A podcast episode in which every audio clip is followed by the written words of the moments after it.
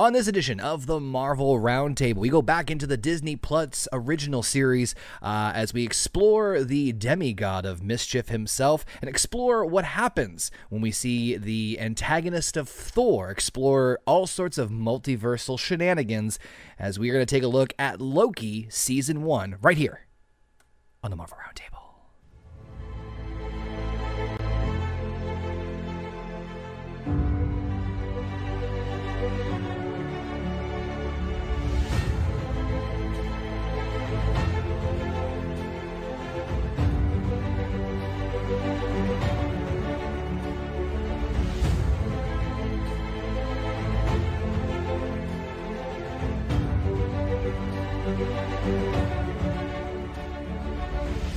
What's going on, everybody? Welcome back here to the Marvel Roundtable right here on the Horny Goat YouTube channel. Of course, the Horny Goat Podcasting Network, where you can listen to us on your favorite audio podcasting platforms. You guys know me. I'm Conor, aka Mr. Marvel 613, and on this edition of the Marvel Roundtable, we are going to be exploring all sorts of craziness with uh, the TVA, He Who Remains, and everything and anything in between. Uh, so we're going to talk Loki Season 1. We want to thank y'all for tuning in and joining us live here on the channel, uh, as we do every, well, almost every Monday, sort of ish Mondays. Mondays if we feel like it. Um, want to take this time for Technology is working. Th- that's pre- yeah.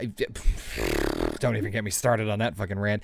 Um, I would love some assistance if you guys in the chat can let me know if I'm coming in uh, audio wise, if the video's all coming good. Unfortunately, I had my entire computer crash yesterday, so I spent literally the entire day and. Uh, I don't know, six hours today, getting everything back to sort of the way it was. So if I sound too loud or if I'm a little off, Apologies, but you're gonna have to fucking deal with it. Uh, of course, I'm not alone. It is a round table after all.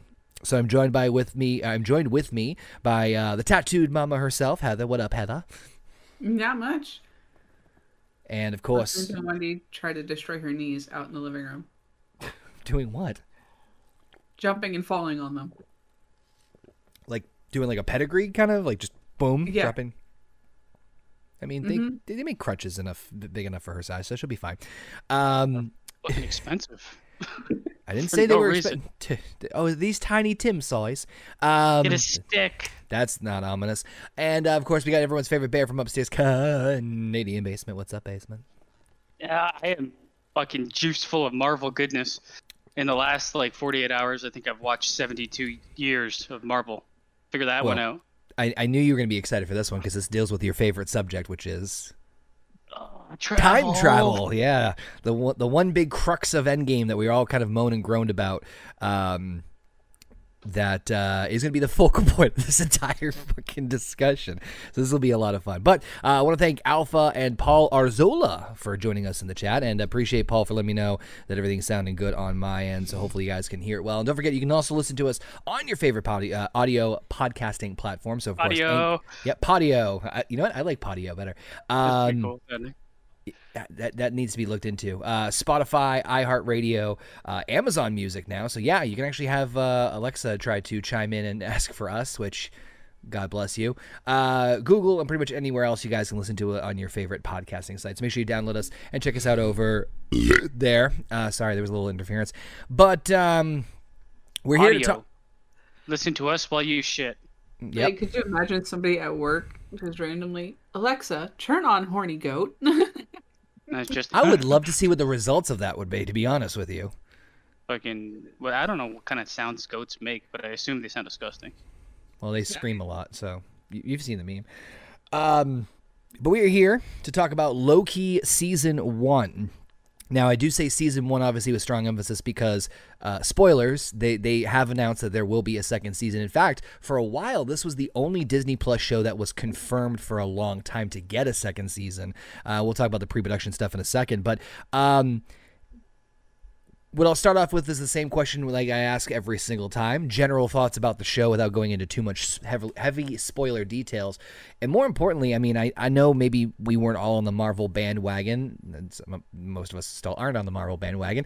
Um, but the idea of Loki getting his own show, especially after what we saw with Endgame, I'm not sure if you guys remember like hearing about it when they announced like, oh, Loki's getting a spin-off show based off of what happened in Endgame? Were you guys like, ooh, this could be great, or it's like, wow, they're really milking this franchise as much as humanly fucking possible, or this character, I should say.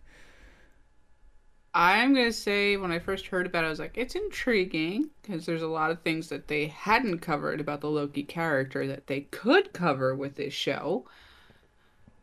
Um, you didn't watch it, so hush. I saw seven seconds of it. Essentially. but um, yeah, that the show for me was all right, but raised some questions that I felt did not get answered by the end. So I, I I'm trying not to laugh because it's like, oh boy, did I? That's an. I feel like that's an understatement. but maybe that's just me. Um, when, when the show was announced, I didn't give a fucking rat's ass.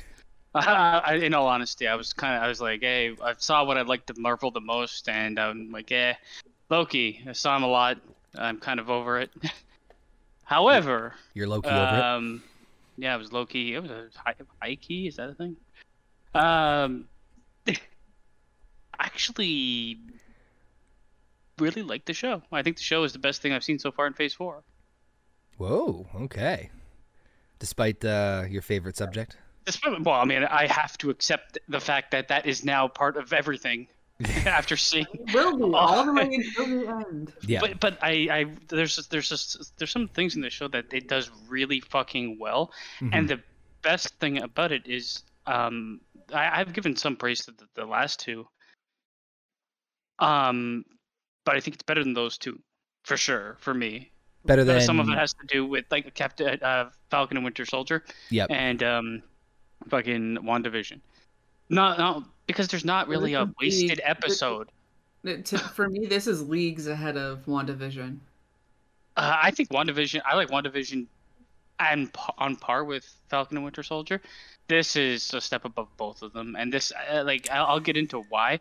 It has its problems, obviously, all the fucking things do, but I think it's a combination for me of low expectations and kind of not being a huge fan of the previous characters. Like, I don't, I, I'm not a huge. I, I like Winter Soldier, but he was like minimalized. Falcon, he's okay. Um, and Wanda uh, Vision. Uh... I mean, said their, right their shows there. help. WandaVision. eh. no, their, their show their shows help develop them, and they had strong themes that I like. The one Yeah. good thing that the actual shows are doing uh, is that are bet that's almost better than the movies is they're given more time to develop thematically, and they all three of them touch on different um choice like actual they all touch on different themes all 3 Mhm. though i do feel like this is the one that does it the best I will agree with you on that. I, original I, I say. can I can agree with you on that. Um, the idea. I, my god there is problems so so when I heard about this, I kind of like tilted my head because I'm like, okay, so we obviously like I, I thought that the Loki thing was like a throwaway scene in Endgame. I think a lot of us did. The scene where he actually escapes with the Tesseract and it's like, oh, okay, like haha, you fucked up. Like that was kind of like the end of it. but it's gonna be like the most important fucking scene in the marvel cinematic universe Not not just the most important scene. I mean, obviously now with the announcements from San Diego Comic Con, we know that like this is like one of, if not the most pivotal starting points for the entire fucking saga of the next three phases of Marvel. So it's like, holy shit. Um, but I, I was like, okay, well, what, what what could they what could they do with this? Not not thinking of like not even remotely considering the idea of like time travel or even like you know what we what we got in the series. Um, but that being said, Tom fucking Hiddleston, sign me up. and uh, he's not alone in this one There's No, a lot of good casting no, choices Yes, I yeah, we'll, Um, we'll get there. But I mean, but uh, when I heard it's like, oh, Tom Hiddleston's getting his own show as Loki. Shut up and take my Yeah. money. Like I, I, I, I know it's gonna be. You, you, there's not gonna like even if you have dog shit writing, you're gonna get great acting out of him. So in terms of leads he is the step above all the others that were considered in the tv shows Agreed.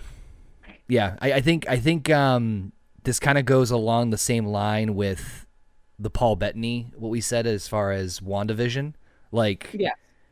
Almost the too good, Oscar-worthy actor in a TV show. almost like too almost too good to be almost too good to be like even in this thing. Like he should like like it, it's obviously he's he's tied into the character but we'll get we'll get more to that in just a second. Um so that being said we'll talk a little bit quickly about the pre-production stuff because again and i'm gonna beat this like a dead horse with when it comes to the phase four. This was not supposed to be um a released so so soon. So mentioned this before in the last two ones because now we are into phase four.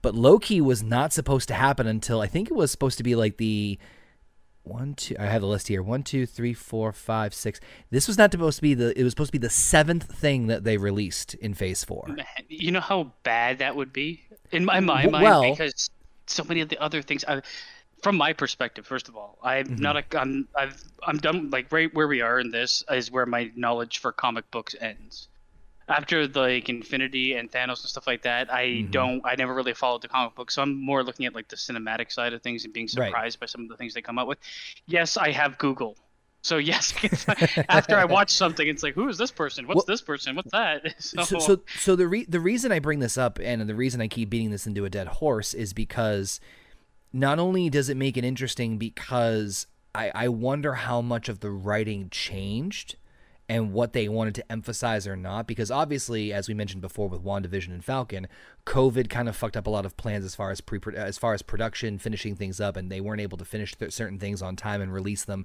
in the order they wanted to.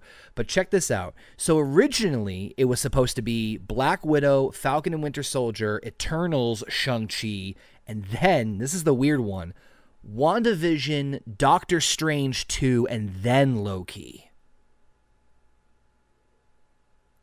is Right? Uh, It's that makes weird. No sense. Yeah, It's I don't very- think Doctor Strange two should have been First, before. Yeah, like yeah, that that doesn't make sense. I mean, though it, yes, they could have done it.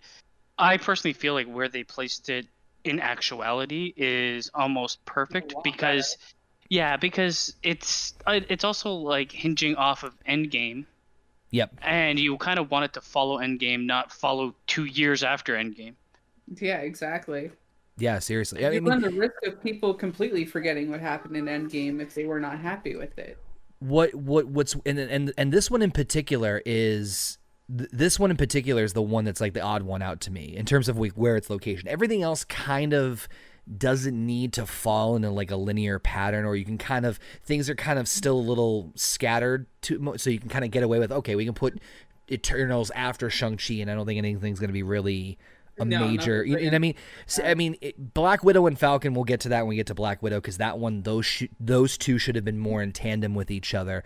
But it just it's just something to keep a note of because I just thought it was very interesting that like WandaVision, Doctor Strange, and Loki were completely fucked up as far as their order. Like Wanda was obviously first. Loki came out right at right you know right after Falcon, which was right after Wanda, and then we don't get anything with that until Doctor Strange 2, which takes place. I mean, this was released in I think it was like May of 2021.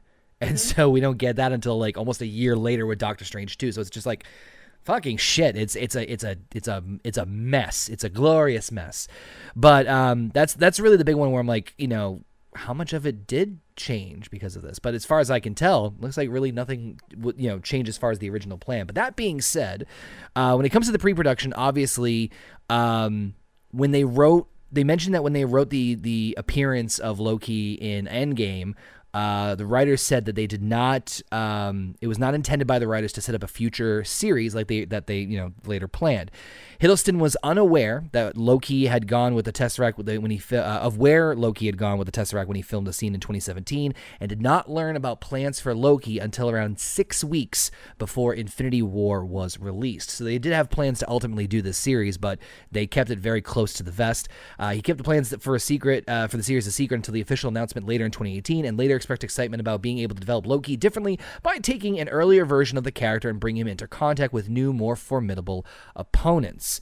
Um, Obviously, the series was expected to follow Loki as he pops up through human history as an unlikely influencer in historical events. Marvel Studios chose to make a series about Loki because of this, his uh, of his story potential and because he had lived for a thousand years in the MCU, and a series could fill in the blanks of his various unseen adventures. The series also provided Marvel Studios opportunity to work with Hiddleston again, explore the character beyond his supporting role in the films, and show him new, build new relationship rather than developing uh, his relationship just with Thor. This allowed Loki's previous film appearances to retain their integrity, so the series did not have to retread those storylines. So, I mean, smart.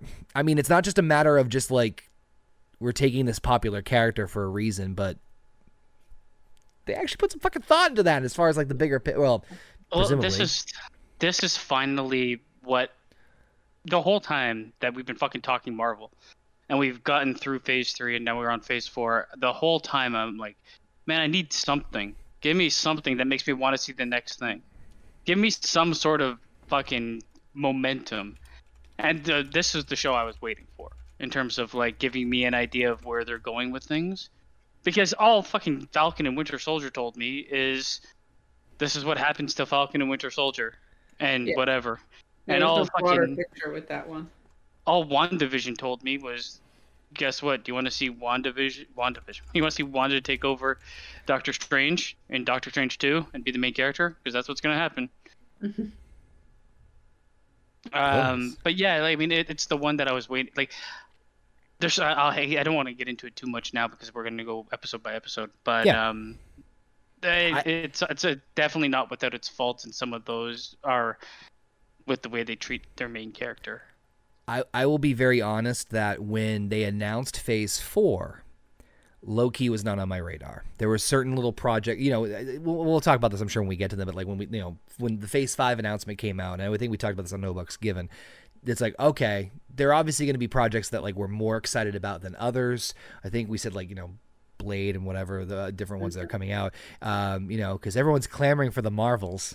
Um, but the, but the point is, is that like Loki for me anyway was not like huge, huge on my radar until the trailer came out and then it became very clear that like it's kind of like what basement said this is what i felt like the marvel disney plus shows should be across the board smaller characters and granted, obviously, we're going to get into bigger scales when we get to the end of this, but essentially, smaller scales, at least that's how it's teased, um, that you can kind of almost go fucking nuts with it and not really have any sort of ma- main ramifications of of anything big in the MCU kind of like what Star Wars is doing now with their Disney Plus shows which uh, that's that's how I felt like Loki should have been, sort of does, but also sort of doesn't, considering where we know shit goes from here. But, um, I mean, well, my our perspectives are all going to be different because for me, watching the show before we even get into the show, my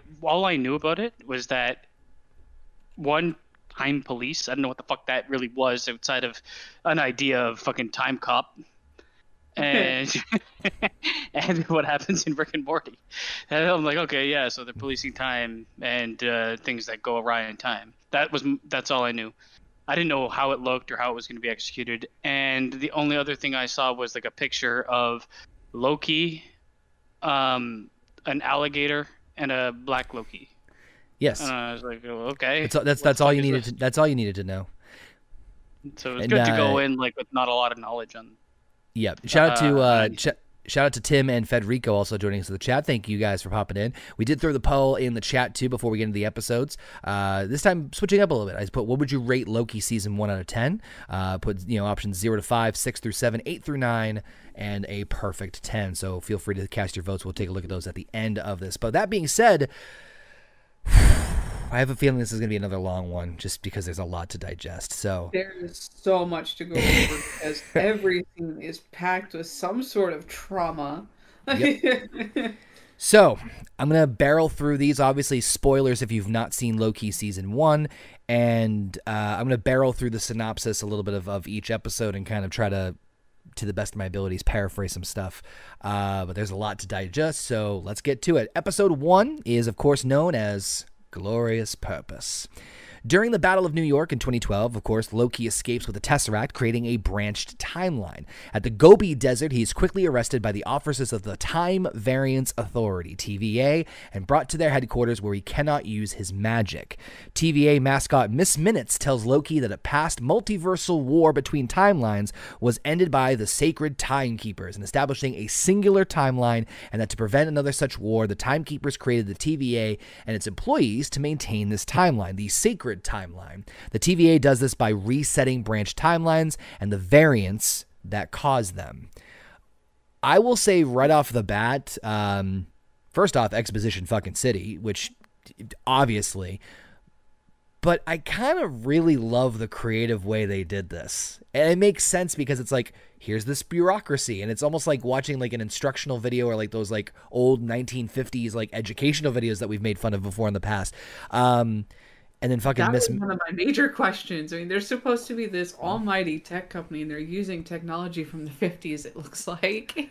I fucking love the aesthetics of this show. Oh yeah, th- that, it, it yeah. reminded me so much of um, uh, Bioshock or Fallout, where and it also follows the idea like when you're when you're watch. Okay, so once they get to the T- TVA, what are they? What are Yeah, called? TVA, TVA, yeah. right? Yeah. Yeah. Once they get there, they um yeah they have the old timey like recruitment now, and e- even in the back I saw posters like. Stand, get in line or get your clock cleaned or some shit. Yeah. They had like a lot of like uh, really uh, oppressive uh, symbolism Yeah, throughout the. TVA, right? It, it, Yeah. I love the way that it mirrors like it's just fucking a super oppressive government, and the idea of get in line or get the fuck out, uh, which was awesome to see immediately. I, I, I- I, I love the technology. The one thing I was like, "Fuck!" He's like, "This is everything you've ever said. Sign it." I'm like, "No, the guy's been alive for a thousand years. That's everything he ever said." The the the And actual script to Lord of the Rings. said After that, a new sheet of paper. Sign this too. I, I did I did love Sign that it bit. That was one of my favorite bits of the whole thing. Was like, are you serious? wish- what? I wish it was like a fucking stack one trillion feet high because there's no way everything he's ever said in a thousand Listen. years is the size of Lord of the Rings. They got to be green, you know, like conserve as much paper as humanly possible. Although, uh, funny enough, like the I mean, printer paper looked. The printer, pa- the printer paper had the fucking three hole punches on the side, so it looked like it was from the goddamn seventies. I mean, Um, it's just like it's such a breath of fresh air to see that. You know what? I immediately jumped to, and I don't know if I'm alone here. As soon as I saw it, I immediately jumped to Beetlejuice. Yes. Yes. Okay. Thank God, I'm not the only one. I was. I, Uh, I was It- like, yes. the, the weight room. Yeah, yeah, yeah, yeah. Um, Yeah. I did. So obviously, um, we're now dealing with time travel again. Fucking a. But it's for for like the- the DMP. for, for Yeah.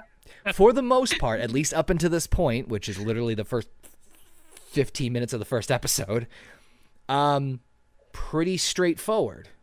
Okay, this was not supposed to happen, so you're getting pulled out, and we're gonna fix this shit, and everything needs to stay the perfect. Like they're they're obviously setting up the establishment that we know is gonna fucking later But, on. but it's, it's such a great way to establish it because we are ba- basically uh, within the character of Loki. We have no idea what the fuck's going on. He gets transported somewhere, and you think it's like, man, what the fuck's going on? You'd be freaking out, and everybody there is like, move forward. Are you a robot? Yep. What does it? What does it do? what does it what happens if I am a robot? Oh, it burns well, you you'll be inside out. from the inside out. It's like, what the fuck? Do you have? Do you, there's a couple things that I love about just the just the the, the setup to all this, the aesthetics, like you mentioned. I, I the Miss Minutes character I thought was at first I'm like, oh, it's a goofy one-off. Then no, it's not.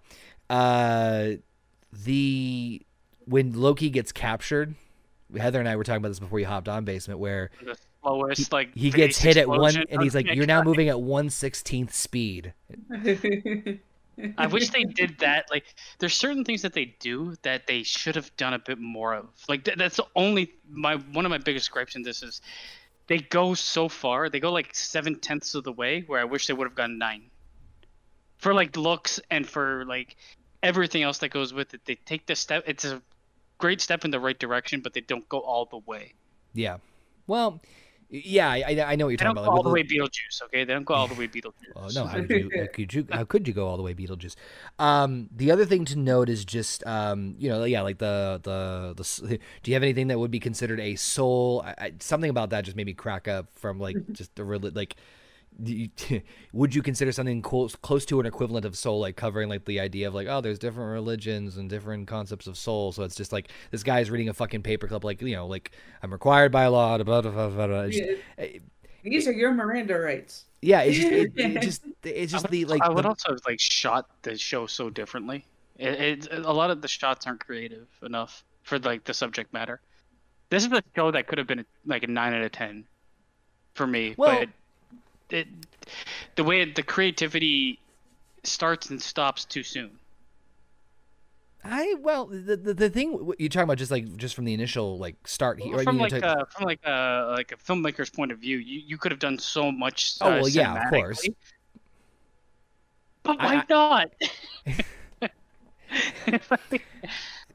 not my show, not my not my money. Um, Daddy Feige. Uh, I, I the the thing I liked about this was the the the constant battle back and forth between and and this is obviously going to be a fucking theme too of like besides prede- predestination and and destiny and all that stuff and and future and fate but the the the the, the contrast of chaos and order Yeah. and that's what intrigued me about this right from the get-go is you're going to take arguably the most chaotic character in MCU so far, right?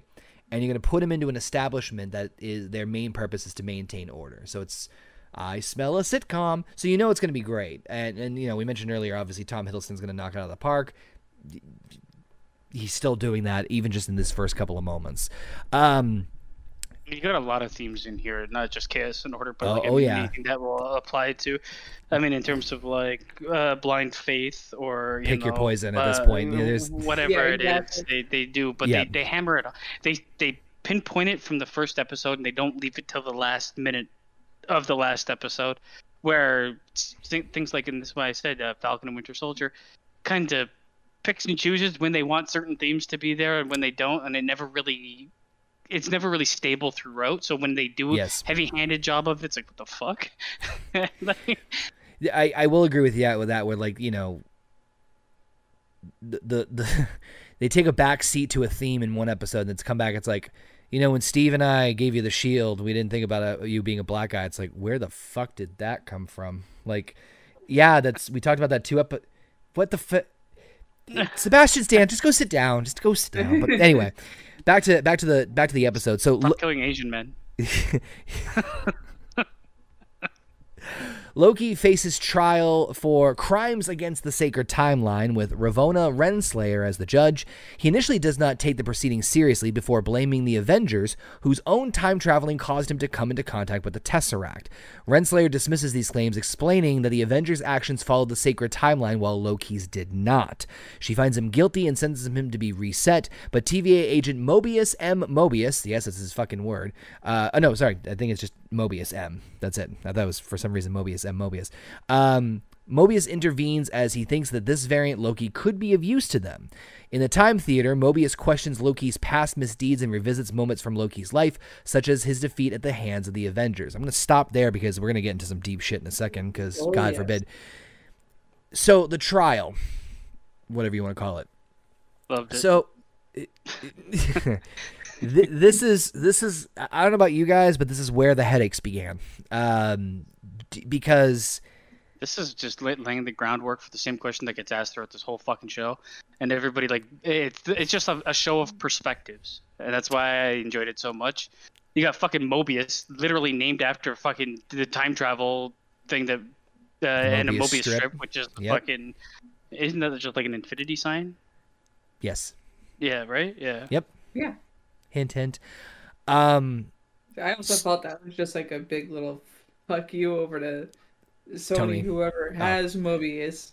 Right. Oh, Oh, no, or Mor- yeah, yeah, no, yeah. Mor- Morbi- well, Morbius is a fucking vampire weirdo, but they also like they touch on that shit too, which is like I mean they introduce so many different ideas in here that are planting seeds for future. They're they're like strong Easter eggs. Oh, yes. you know like, shit. well, yeah. The, the one the one thing I also did note, and I don't know if you guys picked up on it, was the fact that Loki understood they were traveling through time. Like he understood. Like at first, I'm like, how the fuck does he know that? And he's like, well, you can clearly smell two Tony Stark colognes. I'm like, you just met Tony today. How the fuck? Whatever. That's what, like, I mean, this- this show does a like its overarching storyline themes and like battle of perspectives is great. The one thing that they don't do great in my mind, to an extent that they could have, is they have inconsistencies in writing Loki. Sometimes uh, he's we'll- we'll brilliant get- and a great fighter, and we'll- sometimes he's just a dumb fucking bitch. Yeah. Which makes no sense. It's like, what do we need him to be in this scene? Which kind of sucks because he's such an interesting character. Um, So, but you know- yes, the uh, that that scene you were talking about with uh, fucking uh, the, I mean the actress's name is fucking incredible too. It's like Gugu Mbuawa or some shit. Oh, the Uh, woman who plays yeah, Ramona Yeah, Renslayer. yeah, she, she does Yeah. a great job. No, but, she uh, she's she- a great antagonist. Her, her and him going back and forth, and it's like, well, what the fuck do you really do? And she's like, well, I dictate what they dictate. She's like great. Like, um, he's the one that's like just question marks constantly. Yes. Yeah. and she's the uh, she, her and Mobius Because- um, are on the opposite side of things eventually. I think. Now we might as well talk about this now because, and, and this is something I just want to make sure that I, you know, hammer in the point here. And this is something that I, I had to keep reminding myself, and it's really the one big. Actually, you know, we'll we'll save that part when we get to the end of the episode because it's it's more about what happens towards the end of this episode. But, um, but anyway, so um, in the Time Theater, Mobius questions Loki's past misdeeds and revisits moments from Loki's life, such as his defeat at the hands of the Avengers. Loki says he wants to rule so he can be free, uh, so he can free his would-be subjects from the burden of making the wrong choices. Mobius, of course, played be the wonderful Owen Wilson, uh, questions if Loki enjoys hurting others, but Loki rails against the TVA's control of the timeline and insists that he has the power to make his own choices. Mobius reveals that in Loki's intended future, he inadvertently causes the death of his adopted mother, Frigga. Loki attempts to escape but discovers that the TVA has amassed numerous Infinity Stones, which do not work at TVA headquarters. Overwhelmed by the TVA's power, he returns to the Time Theater and views the rest of his intended future, including his improved relationship with his adopted brother Thor, the depth of his adopted brother, uh, sorry, adopted father Odin, and his own death at the hands of Thanos. Loki realizes that he cannot return to his timeline and agrees to help Mobius hunt the killer of several TVA officers who has been stealing the technology they use to reset timelines, and Mobius reveals that this fugitive is another variant of Loki. So, whew, I don't even know where to fucking start with this one. Okay.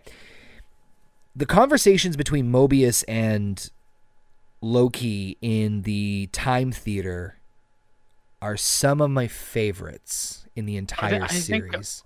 I think Mobius, uh, Owen, played by Owen Wilson, is the best fucking part of the show. I agree with that. I just want to see him on a jet ski so bad. No, he just he he absolutely he's like He's a- if if he wasn't in the show and wasn't acted by him, it just wouldn't have worked. Not yeah, it, it wouldn't have the same charm between the two of them. Yeah, you Yeah, need I- the quirkiness of Owen Wilson to bounce off of the more serious quirkiness of Tom Hiddleston. It's also like I mean uh, he's just fucking like I don't know what it like he's just perfect for the role. It's like the best casting you could ever do, in my mind, for Owen Wilson playing Mobius. What's your purpose? eight- Oh wow! wow, he doesn't he doesn't mention he never says wow. Once Nope, he doesn't. fucking- Thank mention, God. like no, Yeah, but thank God. Missed um, opportunity. Say I Kachiga. do, at first, I well, I mean, we do find out that like yes, the Loki's always playing like a long game, but there is part of this that still holds true when he's in the theater watching like uh, how his life goes until the end of his thing.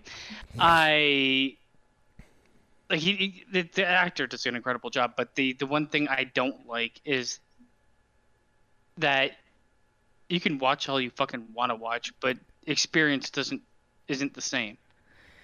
And this show hinges on that moment a lot. And even though I know he's trying to play like a long con, um, part of that moment still stays with him forever up until the end, or else the end doesn't make sense. this is kind of where I'm a little torn uh, about Loki because obviously this is not the Loki we saw the last time in Infinity War. Can be so easily like transformed. And I know he's still playing like a con, but there's some part of it that is. Yeah, and and, and I, I I get bigger picture that you have to kind of, for lack of a better phrase, rush development of him, um, because I because don't. of I don't agree with any of that ever. Like, there's no reason to rush anything. You've got a multi-million dollar company with as much time as they want to fucking put in something. You really do not need to rush know there's going to be a season two. You don't, you don't need like the, like where he's this whole first episode should have been two episodes. Like he shouldn't be where he is at the end of the first episode because it's But- too fast. It's not. It's an unearned emotional turn, and they, they play yeah, it off that- as that's like that's kind of where I was going with that. Yeah, it, it's it's a little it's a little tricky for me because I, I get what they're trying to do like from a narrative, but at the same time, it is a little.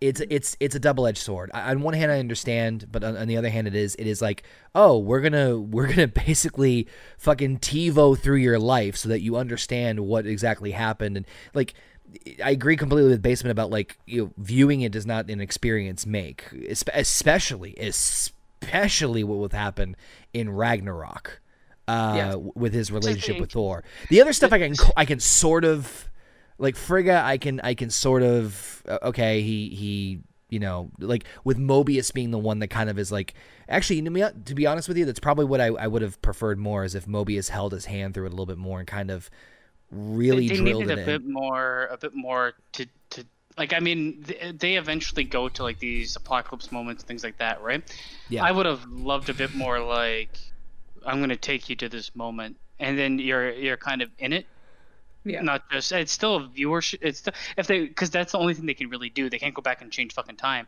so they're going to take him back to a moment and get him to view it to kind of hammer it home you don't have to do all of them but you have to do the most important one where he fucking kills his mom basically and that I think they should have done instead of just show it on the videotape. I mean, the actors pull it off, but it's just it's right after he just ultimately accepts the idea that, like, I mean, he's there and he's like, "Oh my god, this is the most powerful thing in the world."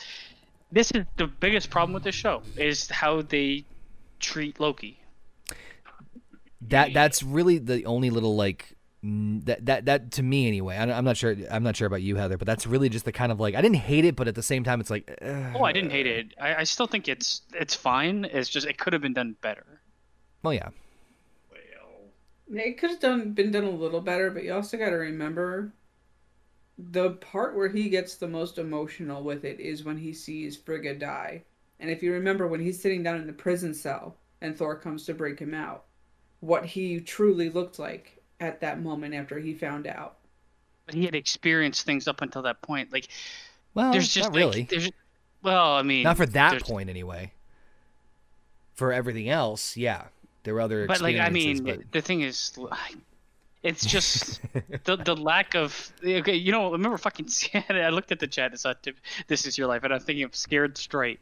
Remember that fucking stupid ass show where they get the kids and be like, "It's not good Oh enough my to God, be like yep. in your life in ten years you're gonna be fucking homeless and sucking dick for whoppers." And it's like, okay, cool. But instead, they send him to prison, and some big fucking badass dude comes up and is like, "Fuck you, dude. I'm gonna fuck you in the ass tonight." and it's like, "Oh my You god, know. I'll never be this way again." So that's the difference right there. Scared straight. You want to get I- fucked in the ass, or do you want to watch it? I, I think that like and maybe this is just me. I think what Mobius was trying to do was he was trying to under to, to make Loki understand like hey, um, I love the dialogue. There's nothing wrong with the dialogue at all. It's just like it's an unearned flip of a character. They haven't gotten there yet. It's too fast, too furious. Vin Diesel. well, th- this is god damn it. This, this this is this is a heavy show. Let let's let's let's not beat around the bush. Um the other There's thing a I just of mental trauma to go over with the show. Like watching The oth- it. the the other the other thing the other thing the other thing I actually really really liked about this was showing how fucking useless the Infinity Stones were, and Yes. something something about that scene happen. where what's that? It needed to happen to set up the. Oh, yeah, Uh, I like. I mean, I think a lot of people looked at it and didn't like it. Oh no, I loved it because it showed it showed to me that it's like that's done now. We've got bigger things and and and we're moving on to like it's it's it's not only it's not to squash the power of the Infinity Stones, but it's to show like no, we're we're done there. I, like I, I didn't think they had to do it to the way that they did it though. I think that yeah, like the Tesseract or whatever that the that he had, which is one of them. I think they could have played off that, but having like them everywhere and being like, yeah, we use them as paperweights is kind of a bit much. Of being like, well- let's throw away that idea completely. I know you love the movie, but it's done. Move on. Well, it's it's, it's it's I think it's a it's a it's a symbolic gesture, not just in terms of like okay, you know, the Infinity Stones are not useless per se, but they even I mean they did try to cover their ass with saying, well, yeah, we're outside of time, and you know that's why they don't work. It's like that's why you have fucking Nothing thirty of them. there, which is, which Right. is- I mean, it's just like it, the whole place was fucking awesome. Even when they went out and it's like, I thought there was no magic here, and they show like this landscape of things that look fucking impossible to achieve. Yep. yeah, yeah, yeah, no shit. And, and the Um, question, the, the greatest part, they like they question. He, he immediately questions, just like, so you just got three fucking old lizards that Yes, determine space everything. limit, space lizards. And then he, he challenges that, and he's like, "Well, you're what? A god born from uh, that's actually a frost giant or whatever, born from a god that controls this and that." It's like you know, it's all fucking hearsay. It's all ridiculous, man. I mean, I mean, you go in like, wow. Wow.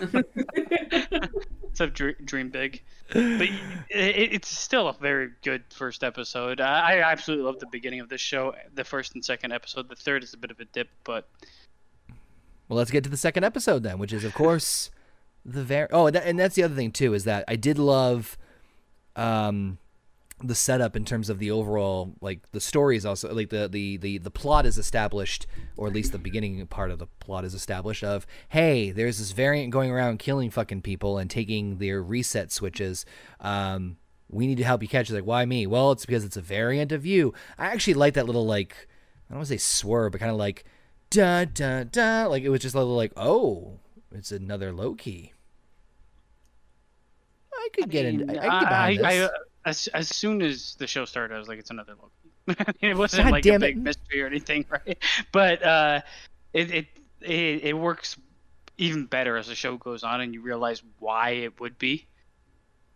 Because Loki's a fucking bitch-made mischief son of a whore. It's also- yeah, like- exactly. So It's- it's there's- also- everything. There's like 12 million different variants of him. It, it's also the name of the show. Well, we had Doctor Strange: Multiverse of Madness, and uh, Oh God, don't start. yeah, yeah, we'll, we'll get there eventually. Uh, we'll, we'll get there. But anyway, episode two uh, is known as the variant. So Loki joins a Time Variance Authority mission to, to the site of an attack by the fugitive variant of him in 1985, Oshkosh, Wisconsin. Can't believe that's an actual name of a place. They find that is. t- they, they fi- Let's go to the fair. Yep. Green Bay. they find they Hey, find. that Osh gosh be gosh from. I can't believe I'm so tired and stupid. laugh. No, I just, Oshkosh is actually a clothing line in Oshkosh. no, I, I know. I'm Is just it saying. like big and tall? No, No. it's children's clothing. It's not well. It's Ew. adults too. Farm All adults wearing children's clothing? Sign me Yeah. up. No, farm farmer clothing. I need a I need a uh if I'm fat then Stewie's fat too. We wear the same size onesie. Uh they find that the TVA hunter uh Hunter C20 has been kidnapped, but Loki derails the mission by stalling and attempting to bargain his way into immediately meeting the timekeepers who supposedly created the TVA in the sacred timeline. He also requests assurances that he will not be killed after the variant is caught. TVA analyst Mobius, M. Mobius, realizes that Loki is lying about the variant being nearby, so the TVA resets this branch timeline. I particularly love this scene too because Mobius knows Loki so fucking well that he sees right through his bullshit. And it's it's weird because it's like yeah we just had that like pivot moment from the first episode but yet there's a lot of still leftover shenanigans bullshit from the before. Like it, I don't know how to feel about this part.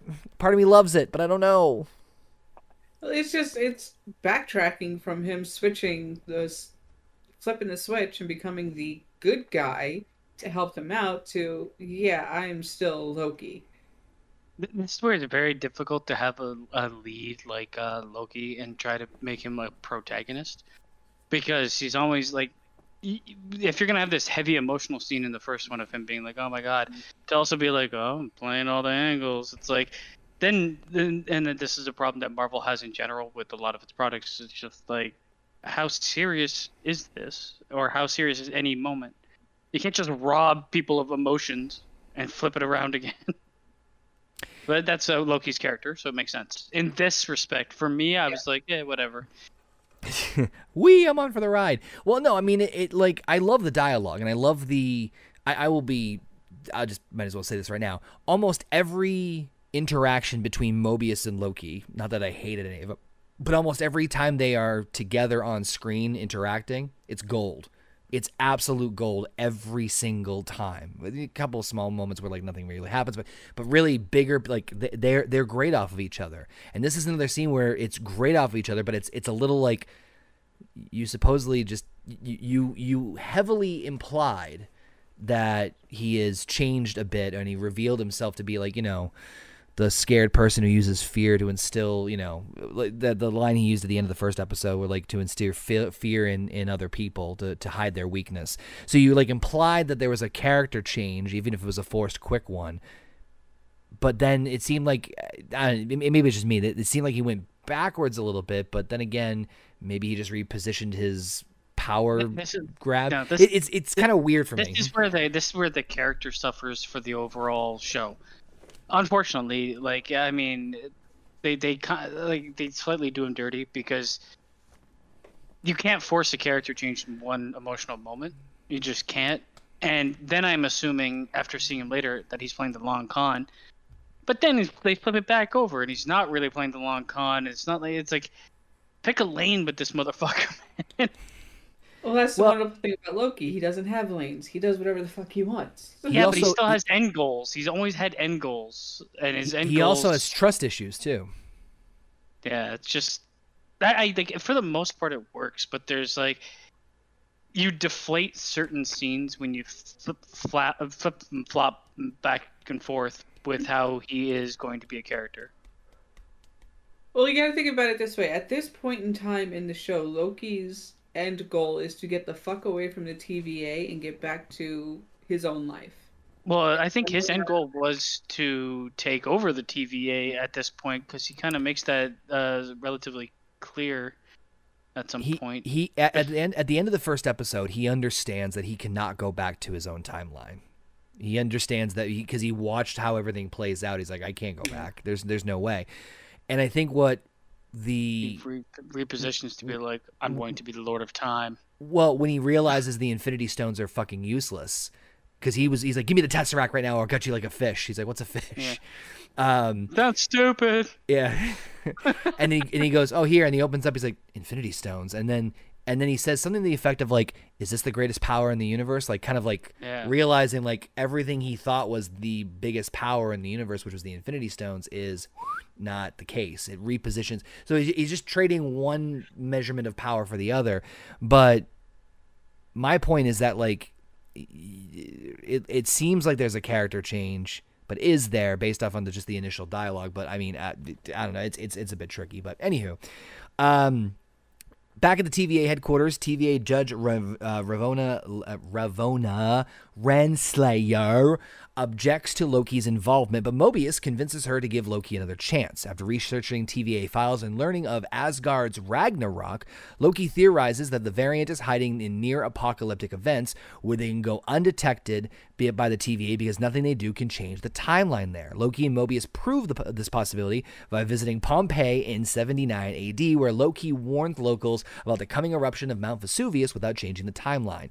Using a clue previously garnered by, from 1549 Aix-en-Provence. Following one of the variant's attacks, Loki and Mobius deduce that the variant is hiding during a hurricane in 2050 Alabama. At Superstore, Roxar- Roxxcart's hurricane shelter, Loki, Mobius, and TVA agents are ambushed by the variant, who uses enchantment to possess the bodies of Hunter B-15 and other locals.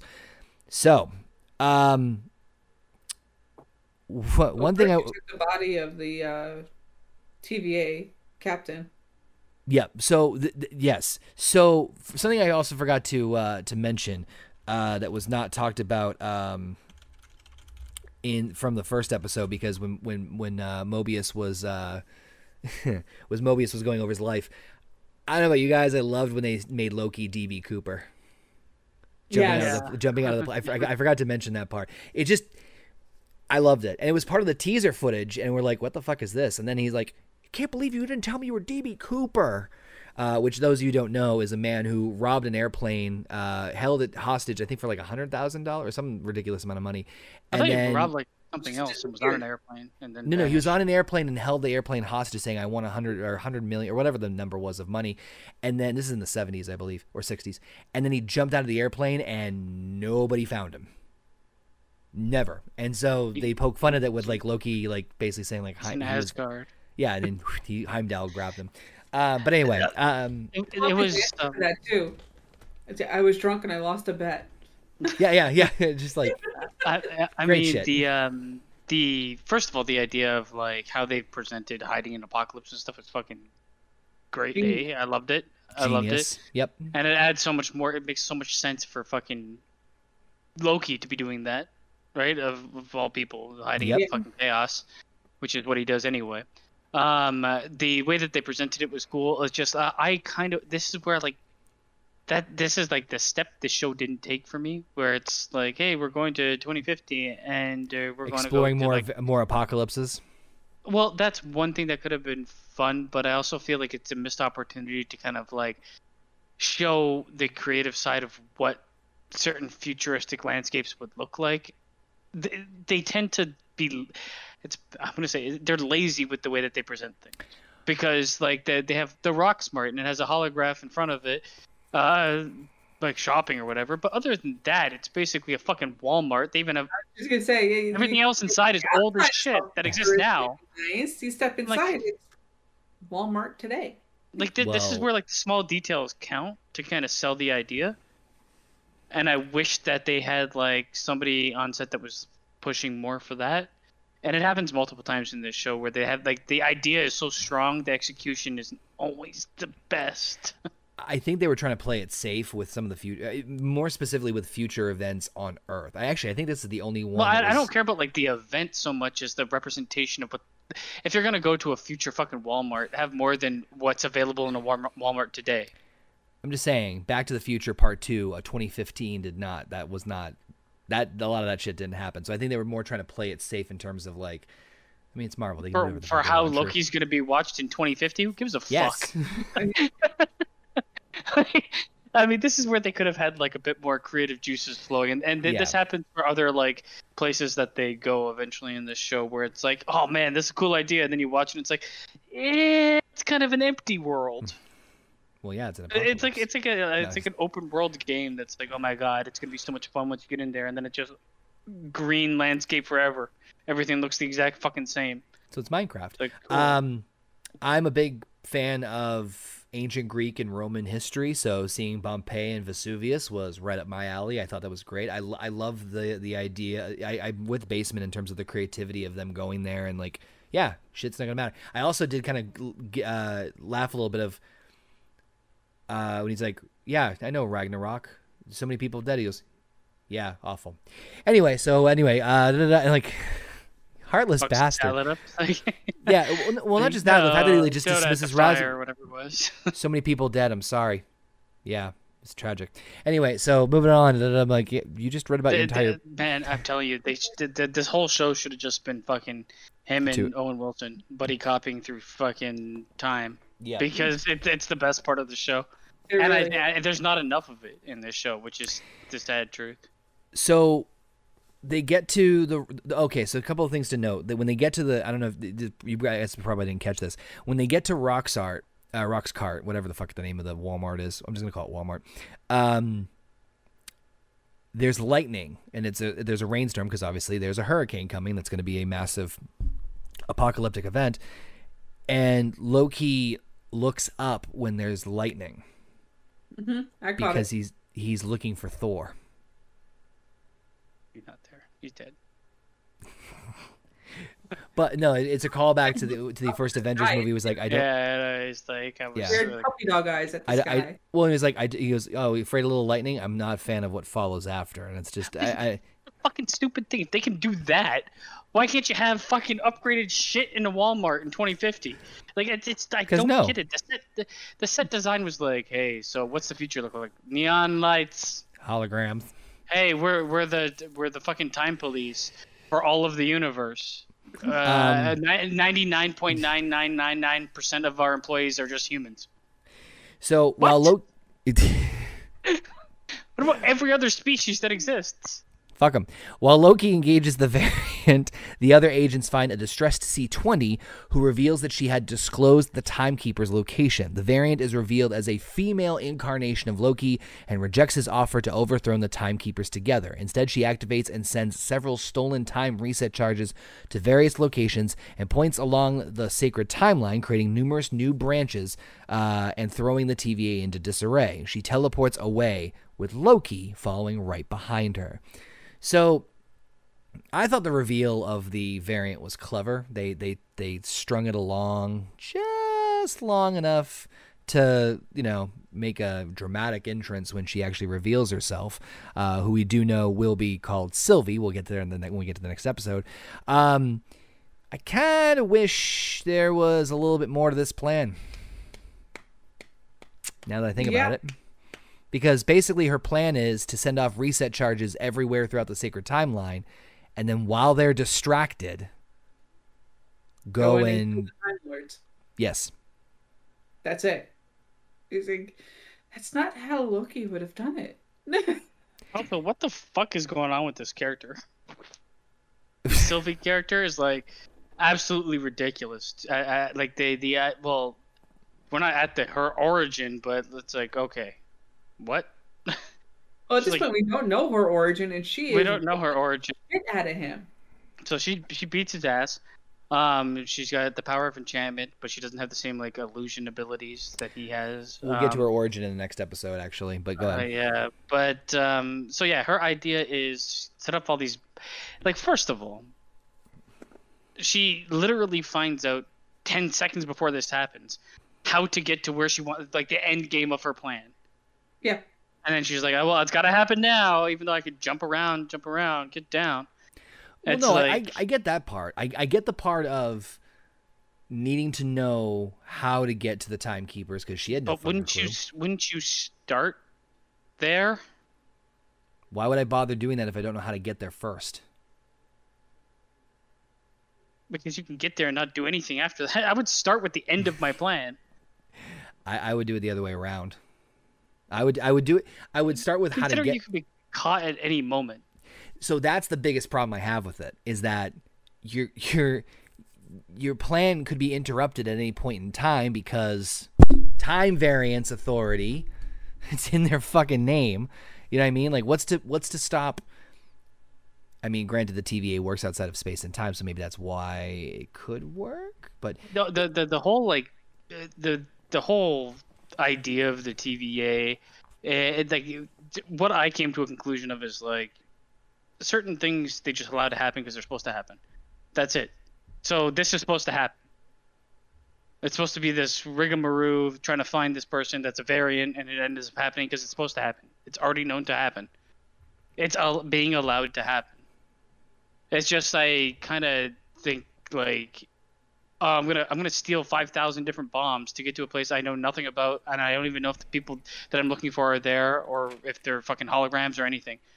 It's like, why would you? Why would you? Why would you? It's I'm gonna start building a bomb before I know it's a bomb. yep yeah, Uh, and not to mention that while she's setting all of this up, they could have shown up and stopped her, like Well, that- immediately. Well that's my point is like like she- especially they can't find her because she's in the apocalyptic events. right but and when now she that does they show up, she outsmarts them and steals their bombs. But here's my point. Like, okay, and, and I think this might be what Heather's point is. Okay, let's say they find her and she sends off all the all the the the the the, the, the bombs, right? What's mm-hmm. to stop them from just going back ten minutes before, knowing exactly where her exact location is, and stopping her before the bombs go off? So shut up and anyways. Hey, so shut up. So anyway, yeah, yeah like that, Yeah, that's no, my it's that's like- if, it, if it happened in the if it hap- doesn't work. If it happens in the T if if it happens in the TVA, I understand that because they said that time is is not the same in the concept or in the confines of wherever the TVA is because it's outside of time. Fine, I can sort of believe that as its own dimension, whatever. But if your plan involves you doing something in the sacred timeline, you're instantly fucked because at any point in time they just find you and then they can just go back to it you know just take a step back and going back a chapter it's like okay it's it's like a fucking uh, saved setting on a game if if you die at a certain point you're like okay i'm not going to go there let's go back to the autosave point and let's just do do it differently that's that's kind of where my frustration was I, I mean, th- th- this is the, the always going to be the problem with time travel. I know. Like it, like I know. It's like if you can go back in time at any point in time, then is any, nothing ever matters. Nothing Hey, so ever shut- fucking matters. Hey, so shut up. So anyway, we're on episode three, which is called Lamentis.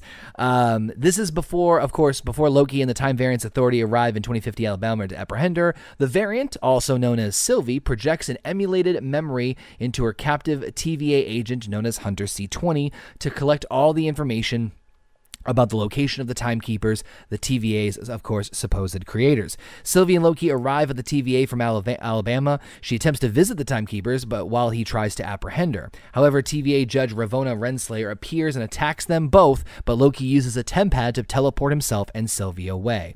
I did love the fact of like, move and I'll kill him. She's like, fine. Duh.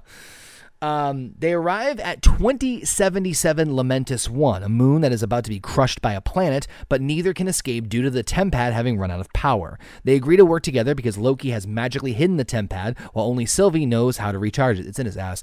The two uh, surreptitiously travel on a train bound for the Ark, an, an evacuation spaceship, intending to use it to recharge the Tempad. However, Loki gets too drunk and draws attention to himself, leading the guards to fight him and Sylvie. She follows him when he is thrown off the train, and both discover that the Tempad was broken as a result.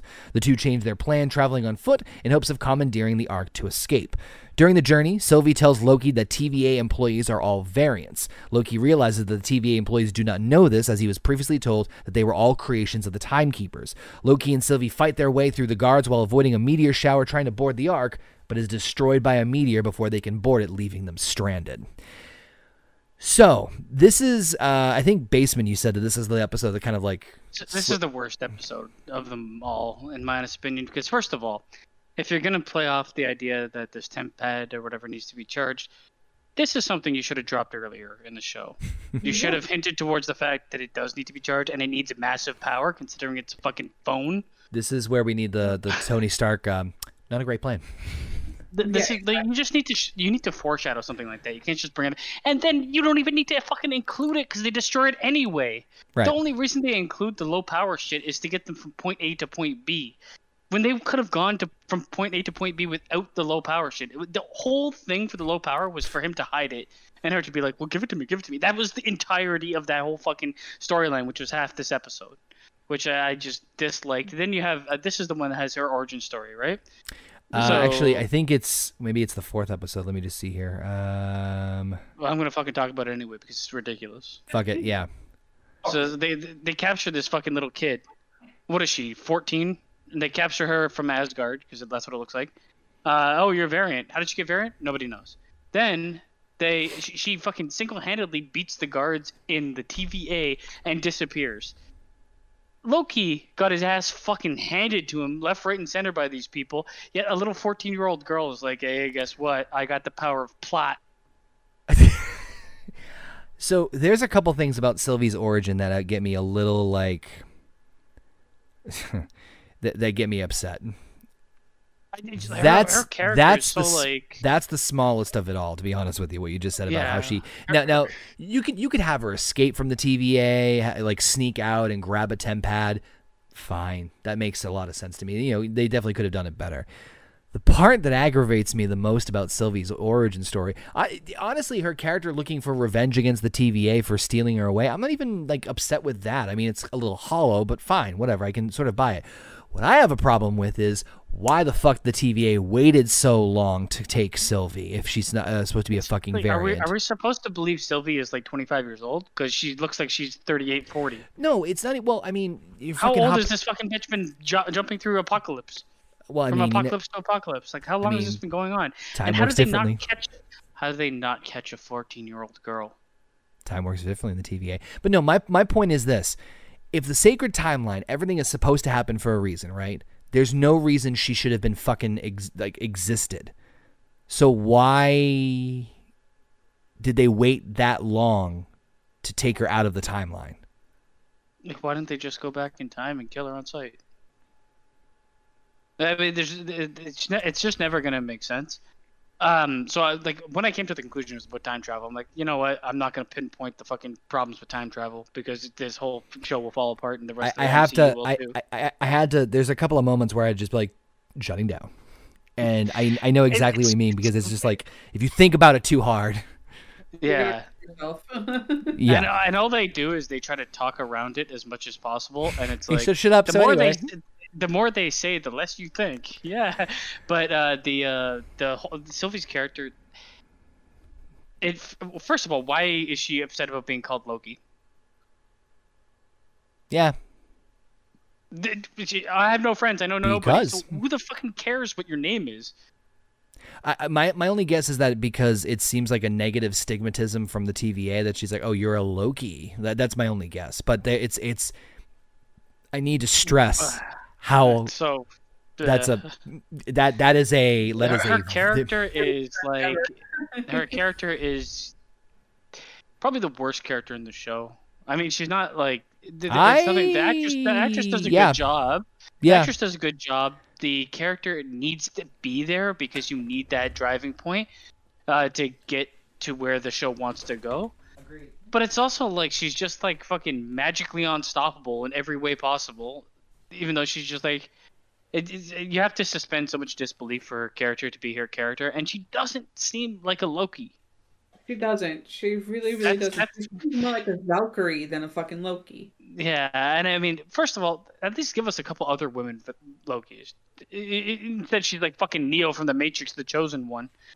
But like, there's no other female Lokis, really. There's no other female Lokis. In this episode, they have to throw in, "Hey, do you like guys and girls? I like a bit of both." But in all actuality, all he wants to do is fuck himself in female form. Well, honestly, if you go back into the actual mythology of Loki, he once banged a horse. So Yeah, it's just like it's a, it's such a people, weird add-on that was fully there for them to be like, guess what?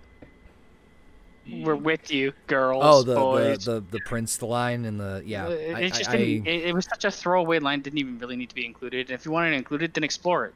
Otherwise, leave it away because it's like, yeah, I like boys and girls, but today I like myself in girl form. so listen if that's I had the, the if I, whole thing from this point on with this show. Listen, if I had the choice, uh, so I agree that this is the worst episode out of them all. I'm, I'm not, I'm not taking away from it. That being said, like visually, it's one of the best episodes. I love the Visually. visuals. I was about to say there, there is the, there there is definitely some merit in this. I think that the the, the, the tempad shit don't even nope. Um, Loki singing was was wonderful in the uh like the Viking Asgardian Gaelic kind of uh song. Um there is a little bit of dialogue between Sylvie and Loki that I did appreciate aside from the line I know what you're talking about because now you're trying to slow it down a little bit to to kind of and you broaden- need that character to breathe a bit. yeah, oh Like, fucking yes. And It's- it's it's Loki but it's not Loki. So it's it's Uh, kind of she doesn't come off as Loki almost at all to me. Mm-mm. and that, that's the writing trying to make her the the true hero of the show. This is this is the problem that Marvel's faced in the last little bit, in Phase Four specifically, the um, the hijacking of characters in their own fucking feature films and own shows.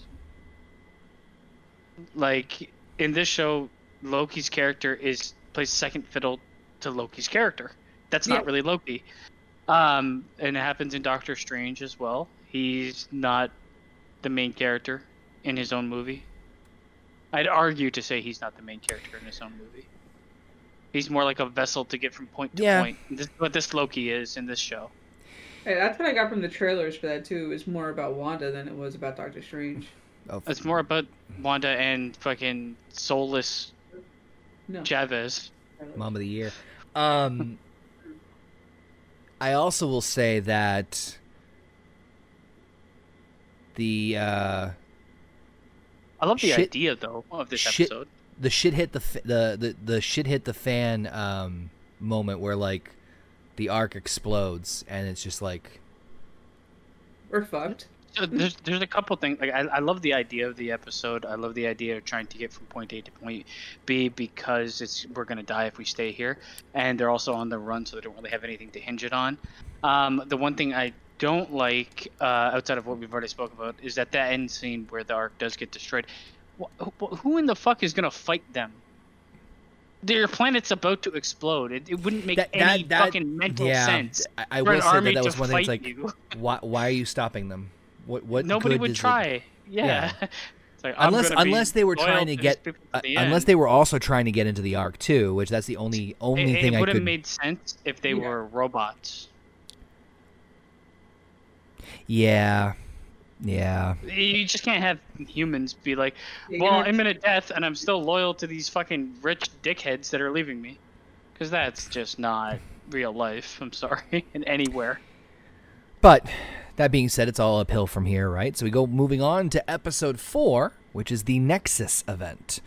Many of we're gonna skip over the beginning part because it's basically just what we talked about about Sylvie's origin story. So in the present, TVA agent Mobius M. Mobius asks Ravona, uh, Ravona, Renslayer, uh, Ravona Renslayer, why am I having trouble with that today, to see Hunter C20, It's but weird. That's why. but Ren, but Renslayer claims C20 died from a mental breakdown caused by Sylvie's enchantment.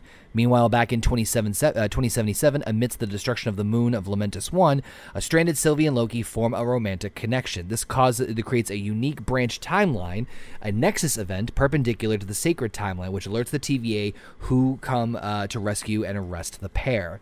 Returning to the headquarters, Mobius and Loki, uh, Mob- Mobius has Loki imprisoned in a time loop of a moment uh, from his past on Asgard with Sif, wherein she attacks him and says he will always be alone. Mobius pulls Loki out to interrogate him about how the Nexus event occurred, and then mocks Loki's narcissism in falling in love with Sylvie. After Loki reveals that the TVA employees are all time variants, Mobius sends him back into the time loop. Mobius later steals Renslayer's tempad on which he finds a recording of her interviewing a mentally sound C20 who confirmed Loki's statement. Meanwhile, a distraught Hunter B20 or B15, excuse me, brings Sylvie to 2050 Alabama and asks the latter to show her memories of her past life, having glimpsed them when Sylvie previously enchanted her, learning her own true variant nature in the process. So now it's starting to fucking crumble. Th- This is a very good episode, actually, for this show. The, like, the, the only misstep is episode three, and I knew it had to be slower, but like, there's so many Different other problems with with that episode. Yeah, uh, this this was a good episode because they're kind of getting to the meat and potatoes. I, I the only episode I don't like is three, and it's not even a wasted Yeah. episode because it does stuff. It, it actually moves the story forward still, but Yeah, it moves it forward. could have been done differently. I- I do like the idea of the of the secret of uh, well you got and, and some people are like oh the idea that they, they start like questioning everything because you know they find out they're they're all variants it's like yeah that was established Because that's the, the that thing was- is like that that is mental enslavement. Like Yes. th- th- it's such a huge deal. If you're like, oh, I devoted my life, and it's my the what time works different in the TVA. So, and it's hinted at that the, like uh, Mobius has been there for thousands of years or something, like a long fucking time. Didn't you say like eons at some point they have a conversation? Yep. So they've Like, been I- there for a long fucking time. remember how long I've been here feels like eons. Something Yeah. like- So I mean, it, it didn't necessarily need to be eons, but they've been there enough time to be like, and their mind was erased from their previous life, so But- they but- stole your previous life away to give you a terrible desk job. Right and the point being is that well if that's bullshit what else is. Yeah, and this is where like they start questioning everything that has to do with trust is another big theme of the show.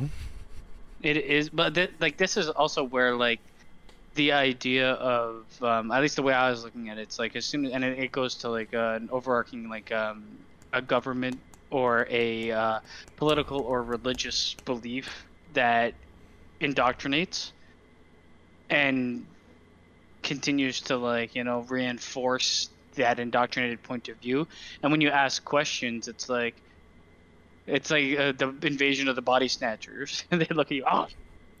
It's like you're, you're done. You can't ask questions. As soon as you ask questions the whole thing fucking falls apart. So it's like that blind uh follow through Faith. blindly or get the fuck out of here.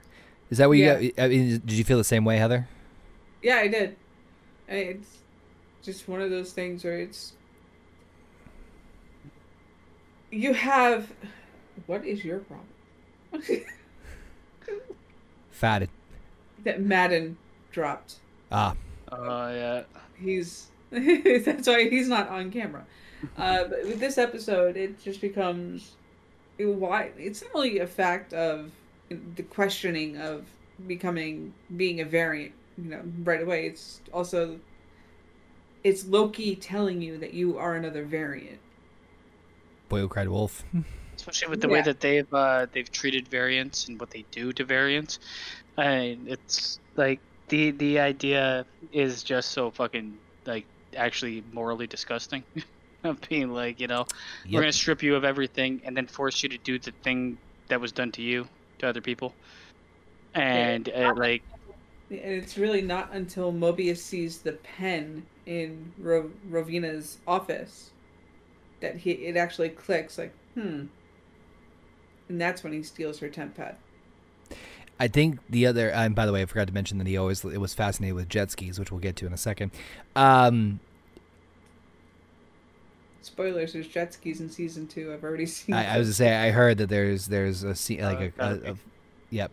You have to be. It became such a fucking thing after the show. Um, you know, it's it's an interesting watching the, the relationship between Mobius and Loki kind of develop, and I think this is obviously the peak because Mobius does take a bit of a backseat after this episode. Um, and this is kind of like the peak of their relationship and, and how they because they don't have much dialogue between each other at this point, and Mobius kind of has his own thing, and it's that trusting Loki, and it's been a constant back and forth. I mean, granted, it's only been four episodes, but it's a back and forth between like who trusts who and whatnot. And Loki's finally telling the truth, and well, Mobius is gonna like, I have faith in him, and like, wow, we're all variants. Um, but you know, the next part, which I'm gonna get to in a second, is is is what's that? it, it's the like and it's established from the beginning like when they have like, i mean they're walking down fucking hallways with like suits that are reminiscent of like russia and like germany with these sashes over them and this moral superiority that they uh, portray. It's very like and, and it's done in such a, it's done in such a way that i prefer. Instead of being like this we are germans heil hitler it, it's more like we're to refer to it visually and then we're gonna have like reference to it on a level of writing that's been better than the rest Yeah, where it's like they're in the background but it's not like they're not throw they're not basically saying that's hitler or that's this right they're they're just referring to like things of the past that are very much a government or a, a place of power takes over and forces people In- to do things hint hint. Um, and and I love that um was, I, the only one that got like little vibes of like the Kremlin when they were in the TVA itself? Yeah, Oh, it, yeah. it it's so like yeah, the, the the the lighting and the way that they've like Mhm. they showed the whole thing. It was so very like, good God, I'm in a 1970s library and I can't escape. it's a dry. It's a very sh- shithole. yeah, it's it's a dry, crusty like. You know. It's yeah, it's and like um, all it takes is like somebody to get one small memory of something to be like, I'm done with this. Domino Like that's how fra- that's how fragile that level of control was for them. Yep. So it's uh, it, it's great. Um, this episode two, is this the episode? Wait, we're on episode Four. Four. four. This is the episode that everything goes to shit, Yeah. right? Yeah. Yeah. So I mean, mo- forgive me. I watched it all almost at It's- once. it's a- it's okay. like hard well, to- let, let me let me watch what an episode of What If, and that fried your brain. Yeah, I was like, oh my god. After watching some of this, and I watched what if, I'm like, oh, I can't fucking stand this shit. Yeah so so, this?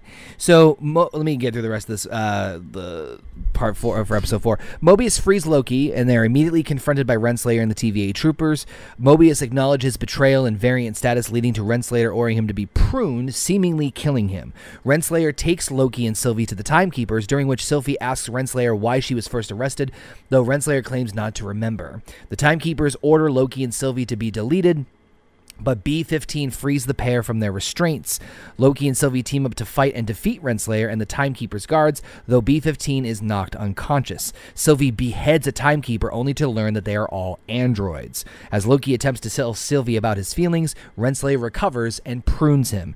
Angered, Sylvie overpowers her and demands the truth about the TVA. And of course, in the mid credit scene, we see that Loki is not dead, he is actually alive, but he is awakened in another dimension and meets four other Loki variants who ask him to join them in order to survive. Yeah, this is this is definitely your shit hits the moment fan uh, shit hits the fan moment for sure. I mean, what the fuck? Did one of them not remind you of Christopher fucking Walken? The old one. Yeah, but he, he does a great job actually. Wow, look at all this chaos, glorious purpose. Wait, are you talking about the uh, the one of the Lokis, right? Yes. yeah, yeah. Okay, good. Because I was like, not one of the fucking the space lizards. I'm a crocodile. Wow. wow, good Um, time. So I'm not a huge fan of I think what B fifteen. Isn't it B? Isn't it like some fucking some sort of vitamin or some shit? B12. B-15 is a bomber. Uh, B52 is Better. A bomber. Um, Or but maybe B fifteen is bomber too. I I, I guess there, there's part of me that liked that liked this part, but at the same time, it's like, what the fuck now? Right. Wow. Finger banging, telling to go to the street corner.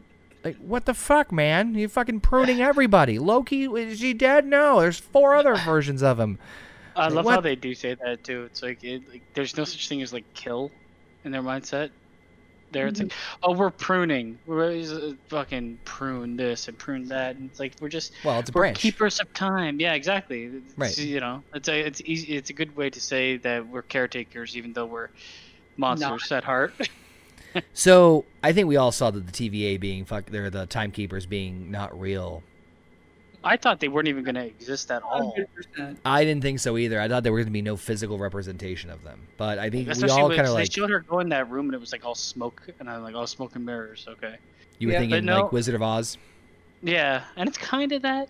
Oh, the man behind the curtain. It's really a much more elaborate version of that. But yeah, we'll get there. Uh, Um, the Loki getting pruned was uh, the worst was fucking what the Mobius fuck? getting pruned. Because I'm like, no, it's one of the main reasons I'm watching the show. Yeah, mo- mo- there were two. Jo- there was two jaw jaw jaw dropping moments where it's like when Mobius got pruned and then when Loki got pruned. But as soon as I saw that mid credit scene, I'm like, As soon as Loki Oh. got pruned, I was like, okay, something else. There's no like the there's nowhere for the show to go. You remove those two Only- characters. War. And it's like, and it's Marvel, so nobody ever really dies. so can you imagine how I felt when I saw this episode and episode five had not come out yet? Oh man, this was a really good like Binge what the watch fuck, for man? really good binge watch for me. And I, I, He better, So aired. he better, I'll- I'll he tell you. better come back on a jet ski. God damn it! I'll I'll tell you like uh, after watching this, I was like, you know what? Maybe I'll watch something else for Marvel. Then I turned on What If, and I almost killed myself. I'm Okay, like, this okay, is not a good follow up. he- hear Not me a out. good follow up. No, no. What what if it? We'll get to what if, but what if is very serialized in terms of its episodes. I will man. say I will say that Hawkeye is a fun little pleasant romp, which we'll get to. Um, I would really go in with low expectations and not anything too getting crazy, but we'll get there. And then Moon Knight. Oh, my, my, Love me my Moon Knight. Reset, my expectations for reset when I watched the first two episodes of What If. First one, half Perfect. of the first one. Yes. So anyway, let's let's raise those expectations with episode five, which is Journey into Mystery. So the TVA judge Ravona Renslayer tells Sylvie that she does not know who created the TVA and that Loki was teleported to the Void, a dimension at the end of time where everything the TVA prunes is dumped in, in uh, dumped into, and from which had nothing has returned. They also deduce that the TVA's creator is hiding in the timeline beyond the Void, where they cannot be detected. I don't know why the fuck they thought that, but uh, I- th- that part kind of like there's a lot of head scratching moments. My fingers are bleeding. Uh, jump to conclusions, Matt. Yeah. What? Jump to conclusions. TV, great. T- TVA, TVA mascot Miss Minutes and Renslayer stall for time until TVA Minutemen arrive.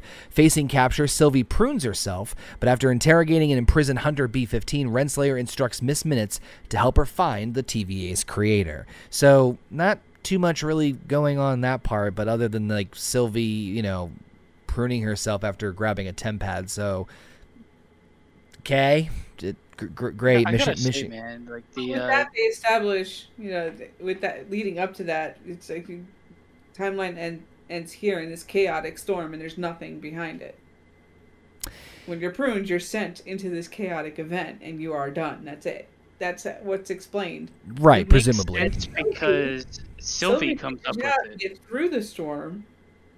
It makes sense because her character comes up Yeah. with it. That's what she's been doing the whole fucking time. Yeah, exactly.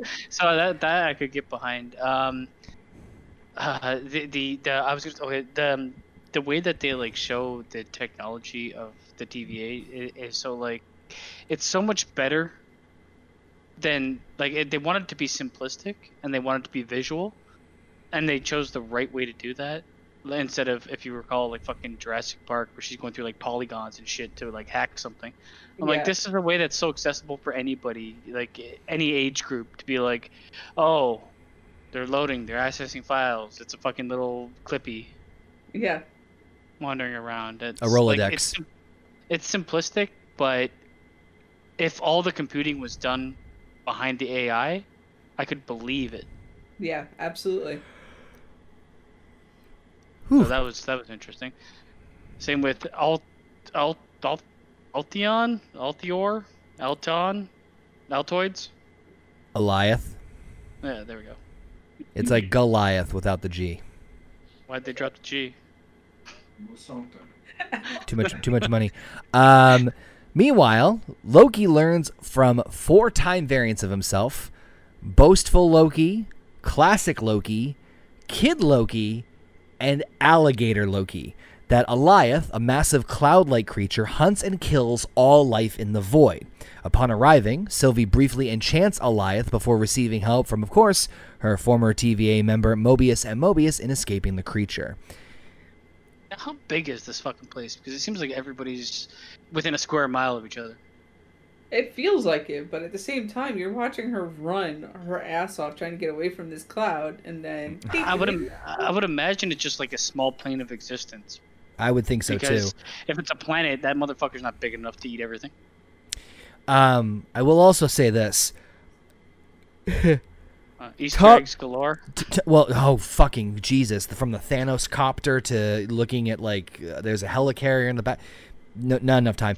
Um, you see the uh, the living tribunal in the background. There's way too much time for going over Frog Easter eggs. Thor.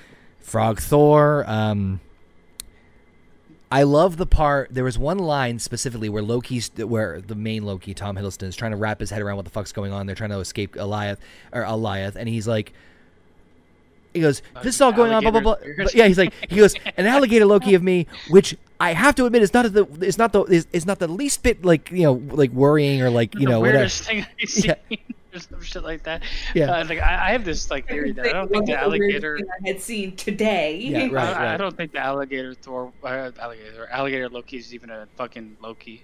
I think it's just they put horns on it. Yeah, And I love how I love how classic Loki can understand him. Yeah, because he's just fucking bullshitting. It's just great. So anyway, um, intending to rule, boastful Loki betrays the other Lokis for a second Loki group led by President Loki. However, the Lokis betray each other, sparking a fight. Love it. Classic Loki helps Alligator Loki, Kid Loki, and Loki escape and eventually find Sylvie and Mobius.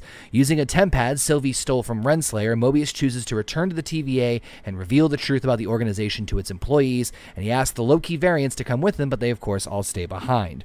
After the variants escape, Loki attempts to distract Alioth so Sylvie can enchant it, but both fail until classic Loki returns and creates a life-sized illusion of Asgard to distract Alioth, saving Sylvie and sacrificing himself in the process.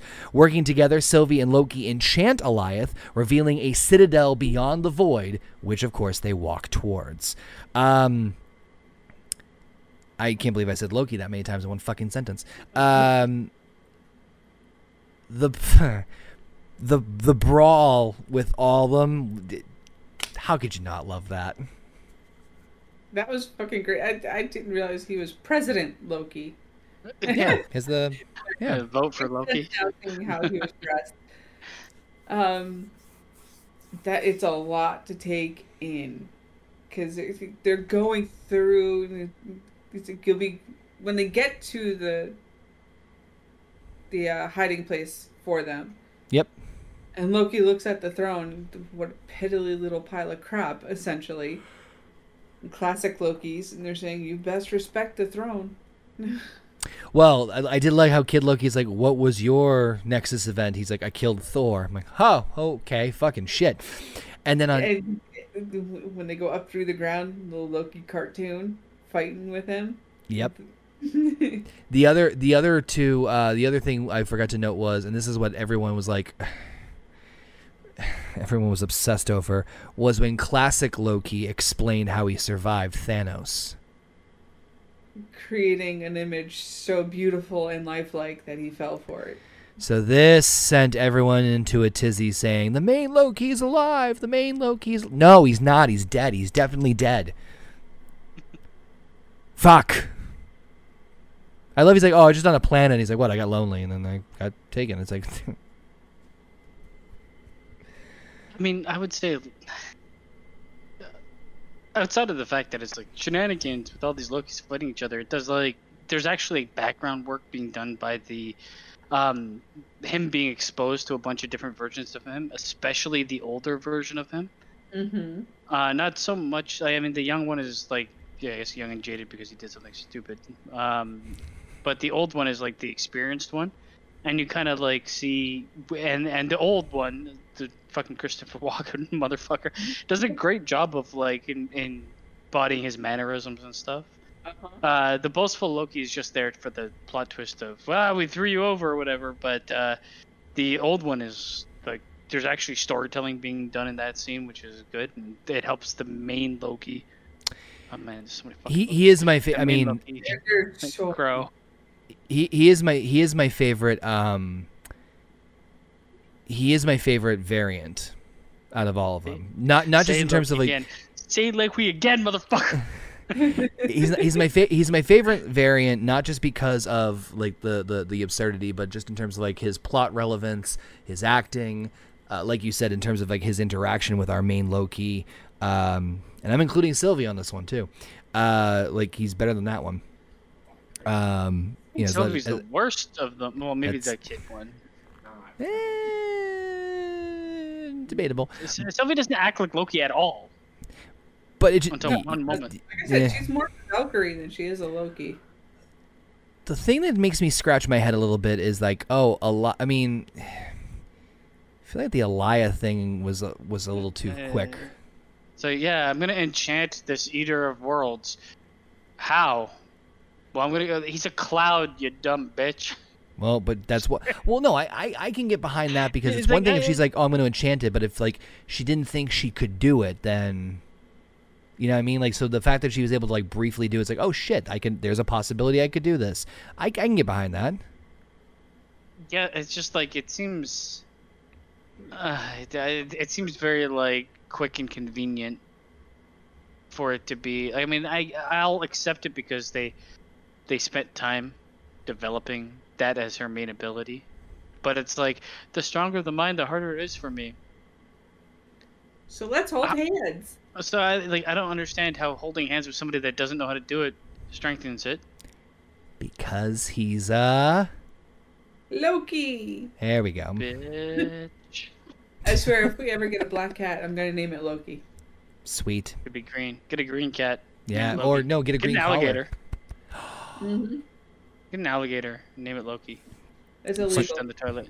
So now we get to episode six. For all time, always.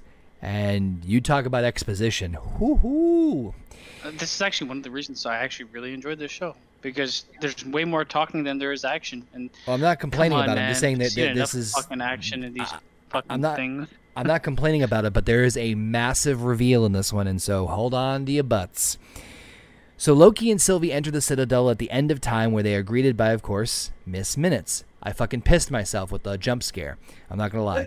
She she relays uh, she relays an offer from her master, He Who Remains, to return them to the sacred timeline while offering him sovereignty and her happiness. However, the duo instantly reject the offer. Uh, meanwhile, back at the Time Variance Authority headquarters, Judge Ravonna Renslayer receives information sent by He Who Remains via Miss Minutes. Uh, Mobius and Mobius confronts Renslayer and both accuse each other of betrayal. Uh, Renslayer leaves to search for free will after overcoming Mobius's attempt to, at pruning her which I just thought was fucking funny. He's like, I'm gonna catch you, ow, and then like that was it. Instant overpower.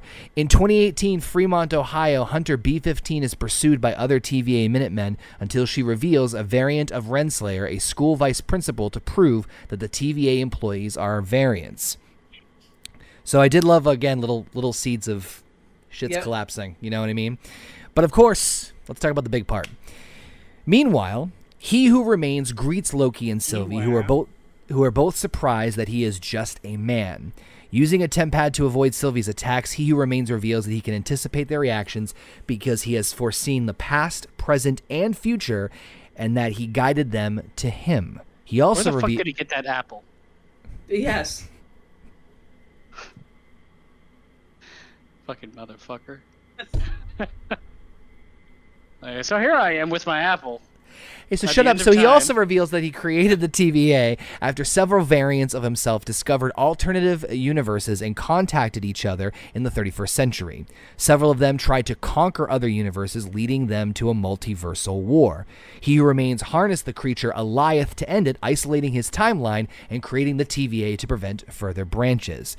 But as he has grown weary, he offers Loki and Sylvie a choice kill him, end the singular timeline, and risk another multiversal war sparked by his variants, or succeed him in leading the TVA and managing the timeline. Now, two Fuck things him. here. Choose option three. Two, two, both. Uh, two things here. As soon as I saw, um, as soon as I saw Jonathan Majors, I You shit knew my exactly pants. Where they were going because I shit I shit my pants because I knew he was casted as Kang the Conqueror for Ant-Man and the Wasp Quantumania. And in the comics, He Who Remains is a variant of Kang the Conqueror. So when I saw that, I went, "Holy shit. I can't believe they're doing this here." Um, so that's part one. Very long, does he?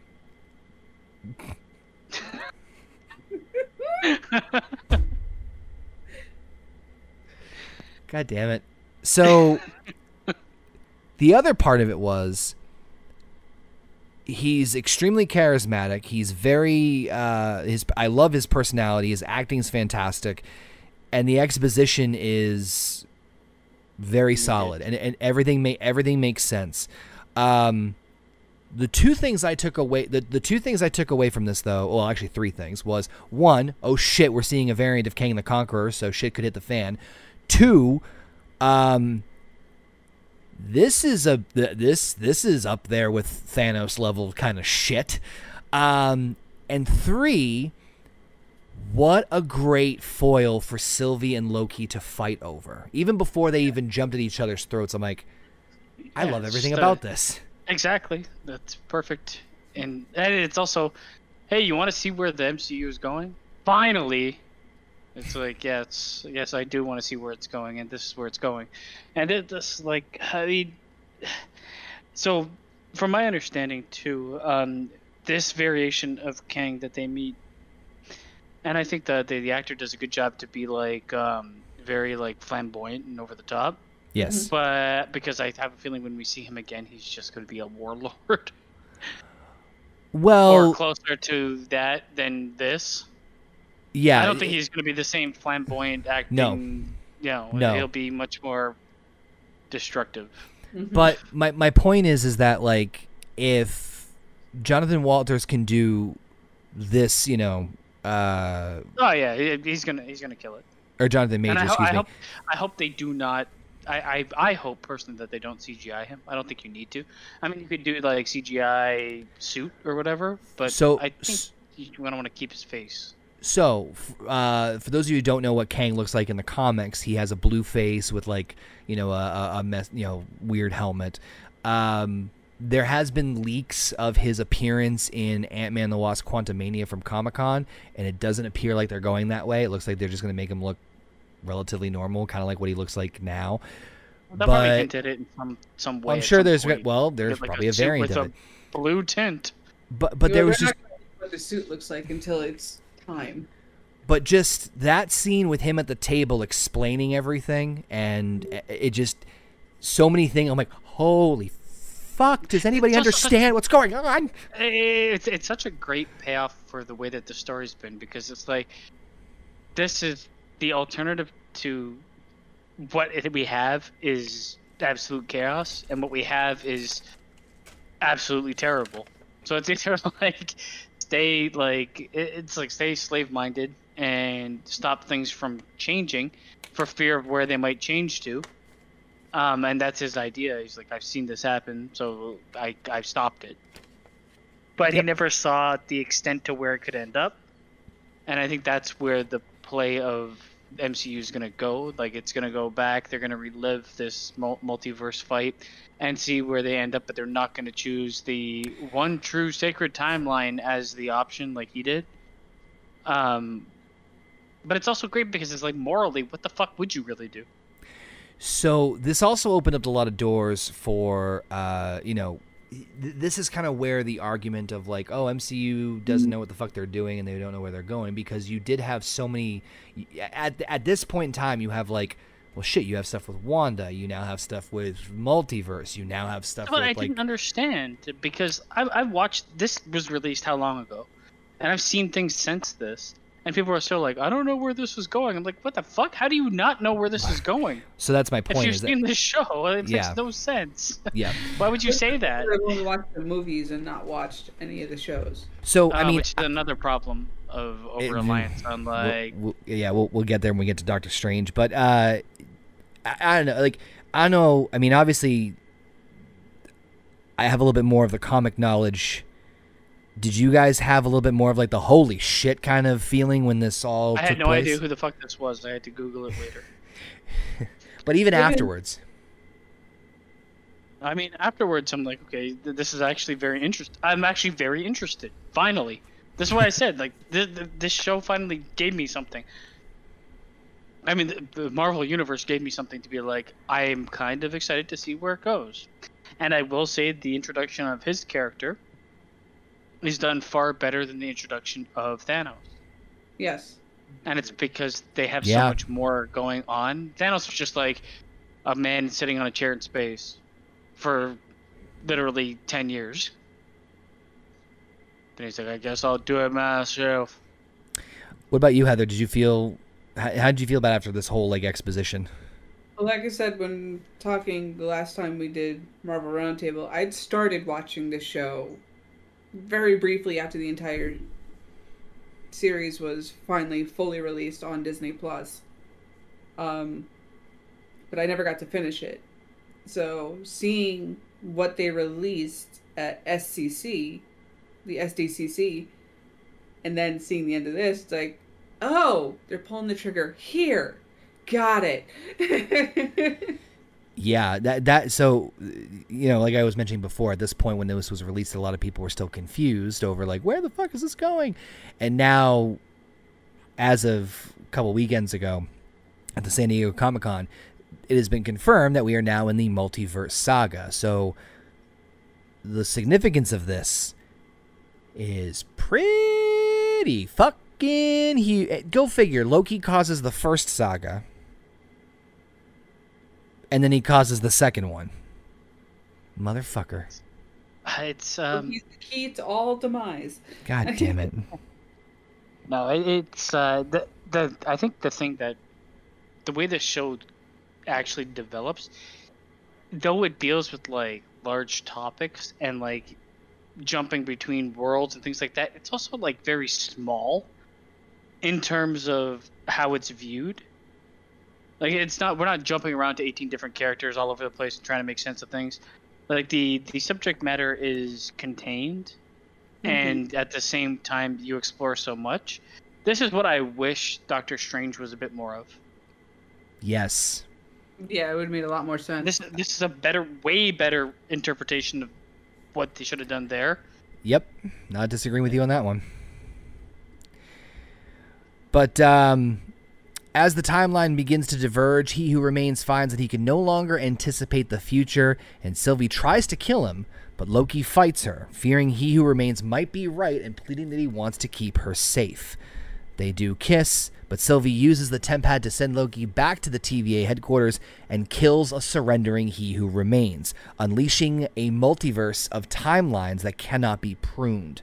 Loki tries to warn B 15 and Mobius about He Who Remains' variants, but they don't recognize him, with Loki then discovering that a statue of one of the variants has replaced those of the Timekeepers.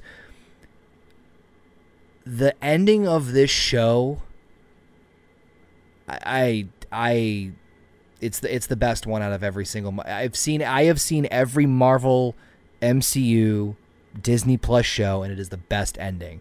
Just that ominous moment of Loki like realizing, yeah, we realizing how fucked Fuck. they are and seeing the statue of he who remain or a variant of he who remains replacing the timekeeper and of course the mid-credit scene does show that says Lo- uh, does uh, it's a stamp on one of the forms that says loki will return in season two which is the first um and so far only no uh yeah no there's another one uh disney plus show that is going to get a second season but man that ominous ending i was like oh oh oh, oh god this, this believe that like Disney. wacky. There's so much. This this is this is it. Like this was the thing for Disney. I don't know if they thought that this was going to be the thing, but this for me is the thing that's most important that I've seen so far. yep And I have to think they knew that because they immediately had the second season greenlit and they wanted this to be the jumping point, which is kind of a piss off because there's multiple places you could have done this.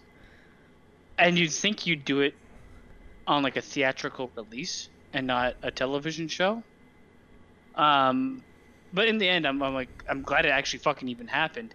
And am I the only person that like kind of got like fucking Adam and Eve vibes from Loki. the, the whole final part. Not only was there like the fucking Apple bullshit, but there was also the apple the man yeah. and the woman, the man and the woman fighting over the option, and her choosing the one that I think is the most destructive. Yes. because she was se- because she was selfish Yeah, but well, I mean, they do a good job of showing why her character would have chosen that. Yeah. but it's it's it is.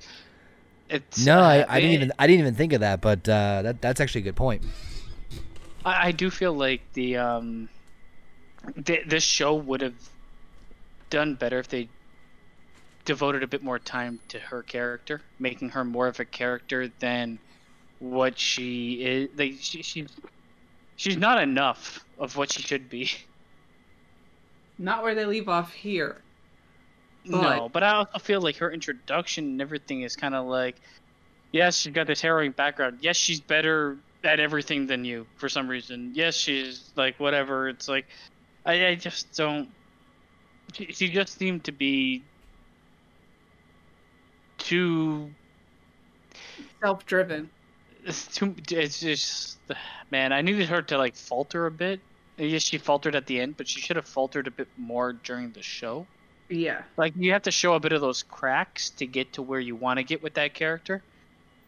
And I know, like, yeah, you, you can argue like, oh, revenge was her whole thing, but I mean, I think having like a more sympathetic or empathetic side to her of being like, and exploring like the the things that were stolen from her and why she feels so strongly about getting them back because for the most part i think her character was more devoted to staying alive than revenge in the way that she's portrayed.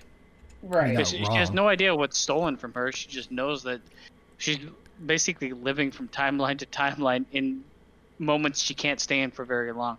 It's such a stronger character trait than the one she ends up, the one that ends up championing her character. well right but there's always a chance to explore more in season two I just feel like they should have given bit more this season. Personally, yeah. So, so now, at this point in time, right now, as of the recording of this episode, you know, we obviously know season two is happening. We also know that season two is happening in phase five, which I believe is going to be taking place uh, about a year from now. Uh, about, you know, we're recording this on August 16th, 2022, 15th, 16th of 2022. Loki season two will most likely take place some point as far as a release on Disney Plus next summer of 2023. Having before we get to the thoughts of Loki season one, do you guys have any predictions of what you think will happen in season two? It's gonna helm so much on where we are at Yeah. that time.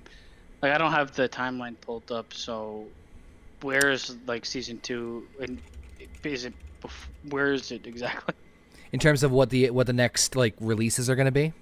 Yes. Like what projects are right before it and right after? Yeah, okay. I'll I have the list right in front of me for some reason. Um hold on, let me pull up the actual image here. So uh we we know that um we know that we're ending with Black Panther Wakanda Forever uh, in November with Phase 4. Ant-Man the Wasp Quantumania will kick off Phase 5 in February of 2023. Spring of 2023 we'll see uh, Secret Invasion. May of 2023 will be Guardians of the Galaxy Volume 3. Uh, summer of 2023 will feature both Echo, which is a character from Hawkeye that's going to get her own spin off series. At the same time, that is when Loki Season 2 is expected to be released. So it is What's right after that? uh, the Marvels. Oh God. What's right after that? they're buttering us up before they hand us a pile of crap. Got it. Um, after the Marvels is possibly Ironheart, uh, the show in in fall. Uh, Blade will end out the year in November. I do think they're gonna hint a bit more towards Blade. They did hint at it in this one when they talked about dealing with vampires. Um, I feel like the next season, there's obviously the multiverse will be fucking going wild. I think that'll happen in Ant Man and the Quantum Mania, or what the fuck it's called. I, th- I think they'll start to slowly get into like other projects that involve the multiverse. Um, I don't know. There's the thing is, I love the idea of the like time variance authority and them trying to like control things, but how much are they really going to be featured when it's way past the point of control? I like you think can't you can't put the fucking you can't close Pandora's box. I think It's that gonna have a lot um, more to do with Kang, the Conqueror. It has to. I I think that this will be more of Kang's emergence. Yeah, it could because because the next 16? basically. Uh, you know, Avengers Kang Dynasty is there's, there's a couple of different stories that they could do uh, from the comics. One of them being Kang going to a specific Earth and trying to conquer it. But there's also a version of that of a story called the Kang Dynasty where literally Kang teams up with an army of himself. You know what? Um, I think yes. I think I, I'm gonna go in line with it, the uh, the act, like the guy that acted. I can't remember his name. The guy that Jonathan Majors. Kang. Yeah, he's gonna be featured very heavily in the second season, Oh, and for a lot of the plot plot points will be driven by him. They will be going between like uh mul- like different multiverse or different fucking timelines, different variations of Yep. planet Earth. Uh, They'll be jumping between those instead of time hmm as much and they'll be dealing with his character and i think they chose somebody that has like a very wide acting range so you will get like several different iterations of him um, and i think they'll probably end off the season with the major iteration uh, kind of I, I think loki season two will end with uh, like a pretty heavy loss on the side of our protagonist I think Loki will die. Kang. I think that's quite likely, but I mean it's happened several times before. Permanently. All of them?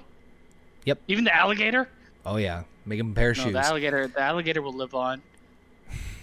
in our hearts, if anywhere else. Uh, Heather, any any predictions for Loki season two? Uh, I think General, he's d- d- general. Yeah, I think that I think they're gonna try to get back to his Mobius. In that timeline and try Okay. I agree to with that. and and also yes, I also think it's going to be very heavily surrounded around Kang and his other variants. Like they may have to do battle with one, another one may help them because you never know. You know what I could see happening, and I don't know if I want it to happen, but I could see it happening. Um, the I think this is going to be a bit more like buddy cop, uh-huh. and really rely on the Mobius and Loki uh, team up. I don't know if we're going to see so much of female Loki. I mean, uh, she'll probably be part of it, but not as big a part. Um, I think you might see fucking America Chavez. You might, yeah. Oh join shit! I didn't even think of and that. be- jo- join this group because I don't think that, that for me I wouldn't give her her own movie, but I could definitely see her on Disney Plus, and Now, she my- definitely has a role to play. Now, Wow. mind you, there's only one mer- version of America Chavez. Spoilers. Um, so there's not any other versions of her in the other universes. So this could She's gonna be the way. important. She's gonna be important for sure. Well, yeah, she's in, she she has to be some sort of pivotal character, right? yeah. So in theory, but um, but that's gonna do it for Loki season one.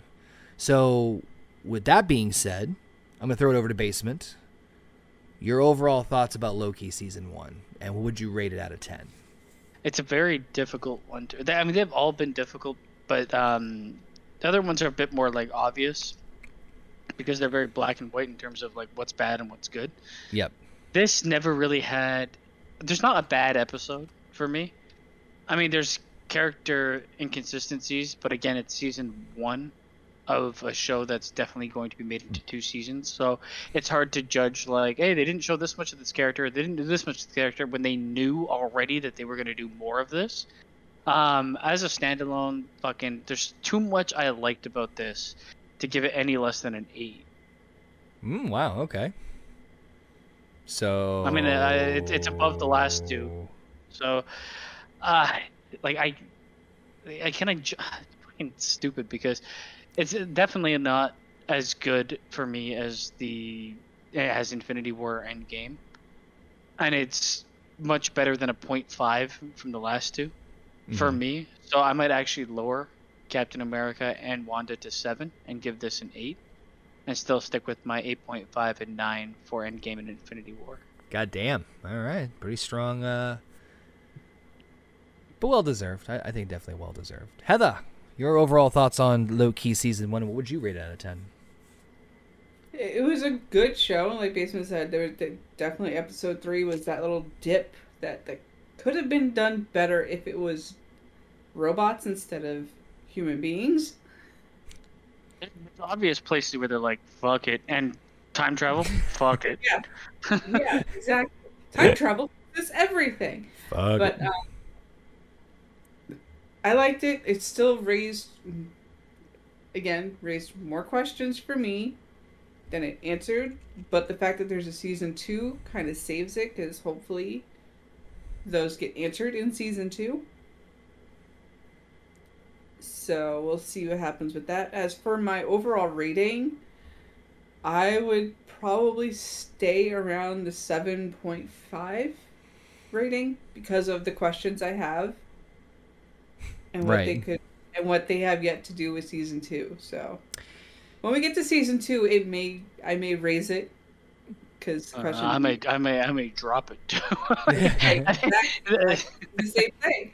the, the It- it- thing is too like I, I feel like this and i could be completely wrong but i don't think i am this is so pivotal to the mcu franchise that it's hard to not see how like its importance and a lot of the times we've rated these movies um is like its importance especially since we've been retro watching them and we Mhm. know where it goes and now we don't really but we can kind of we sort of a little bit in the future, yeah, to see how important it might be. Yeah. So I think that that that did take a lot of. I, I, I Um, for me, it was like part of my vote. I will say that now that we're getting closer to being caught up, it's going to be interesting, not just for myself, but also for you guys, because you guys haven't watched everything like I have, because you have lives. Um, to how it's going to like when you see like oh shit that's referring to the that's from the other things they're from things um you know in terms of re- either references or important plot threads that will connect things together. Um so it's kind of like almost rediscovering like you know was with the infinity saga as far as like oh this is going to tie into this and blah, blah. And you're right like the pivotal crucial moments. Um Loki clearly blew my expectations out of the fucking water. Uh, because, like I said, I went into it with very low expectations and not really caring, and then here we are. It is a cornerstone for the entire fucking saga, let alone the next three phases of, of Marvel's master plan to eventually give us Avengers Secret Wars. Um, Sylvie, to me, was the weak point of the show that in, in, in terms of a character tom hiddleston owen wilson the woman who played uh, ravonna renslayer. Yeah gugu mbatha-raw. Yep and jonathan jonathan majors uh, gold. All all four of them were absolutely fantastic. Um,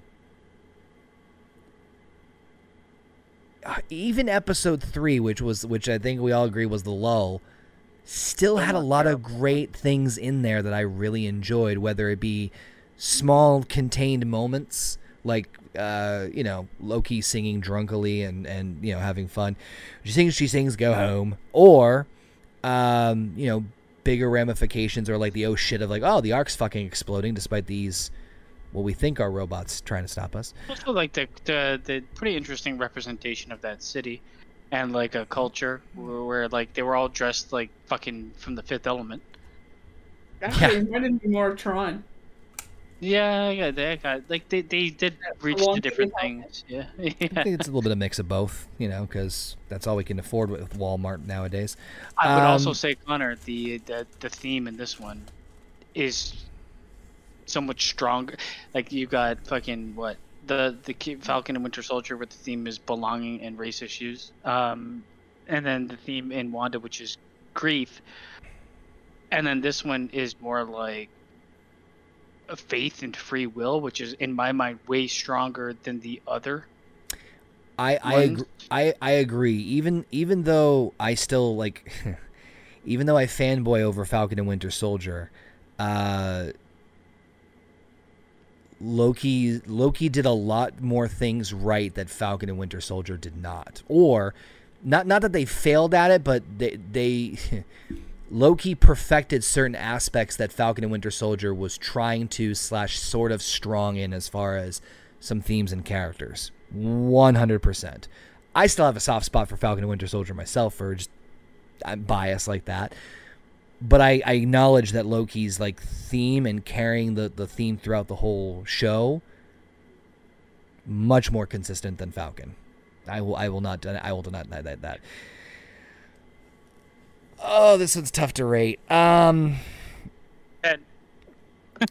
no, it's, it's, definitely not ten. No. There's too, too many. No, no, no, no, no, no, no, no, no, no, no. I will I will life of living, there's never been anything that has been a perfect ten. I will not. I, I, I, I will go on record. I will go on record and say that most likely, unless something comes along in the next, you know, future, I I will go on record and say I will most likely not give anything a ten on the on the round table. I definitely um, won't. I don't even know about 9.5. That's that's gonna be like. I, I can go 9.5, but maybe not on Marvel. I can go 9, 9.5 when looking at movies, but a 10, ooh man, that's yeah, uh, that's that's like you're not missing a. Nothing not, is wrong with this. That's impossible. Flawless right. thing ever made. Yeah. Um, I I would put this a hair underneath Falcon, and I mean a very, very thin hair under Falcon. And again, it is nothing. To, it is nothing that Loki necessarily did wrong. It's the fact that I have a soft spot for Falcon and Winter Soldier. There's just it's it's it's just an inherent bias of, of me to enjoy that. And there's there's more characters that I relate to, enjoy, and wanted to see develop in Falcon versus this one. I understand they're two very different shows thematically, presentation. Um, but I would say like if, if I gave Falcon and Winter Soldier like an 8.5, Loki would be like an 8.45. like it's that fucking close. Um, I can't remember what I gave Falcon, but if I gave if I gave Falcon an eight point five, that's how fucking close Loki would be. Like you either gave right you either gave it an eight or an eight point five. I can't remember. Yeah, I can't. I, I knew it was one of the two. I want to say it was eight point five, but regardless, it would be that close of a hair underneath it because there was so much to enjoy. And I will say that again, being such a pivotal, like holy fuck, they're gonna go in this direction moment. Uh, was a was another big. I mean, great acting. The story was mostly solid. The theme was great, and then the like. Oh, this is where th- this is. This is the bomb we're gonna drop here on you, and and this is gonna be The presentation too was just so like unique, different. Yeah, but it never went 100 percent where I wanted it to go in Right. terms of how fucking wild they could have made it. true. Yeah. But it still it still took a lot of steps in the right direction. It, it could have been so like stylized that it would have, in my opinion, been better for it. But uh, still solid. Absolutely. But that being said, folks, that's going to do it for Loki Season 1. I want to thank everybody for tuning in here, right here on the Marvel Roundtable on the Horny Goat YouTube channel and the Horny Goat Podcasting Network. Uh, we did run the poll throughout the entire uh, the entire stream. We had uh, nine votes in the chat, which we appreciate all you guys doing. 55% of people said they would rate Loki Season 1 anywhere between an 8 and a 9.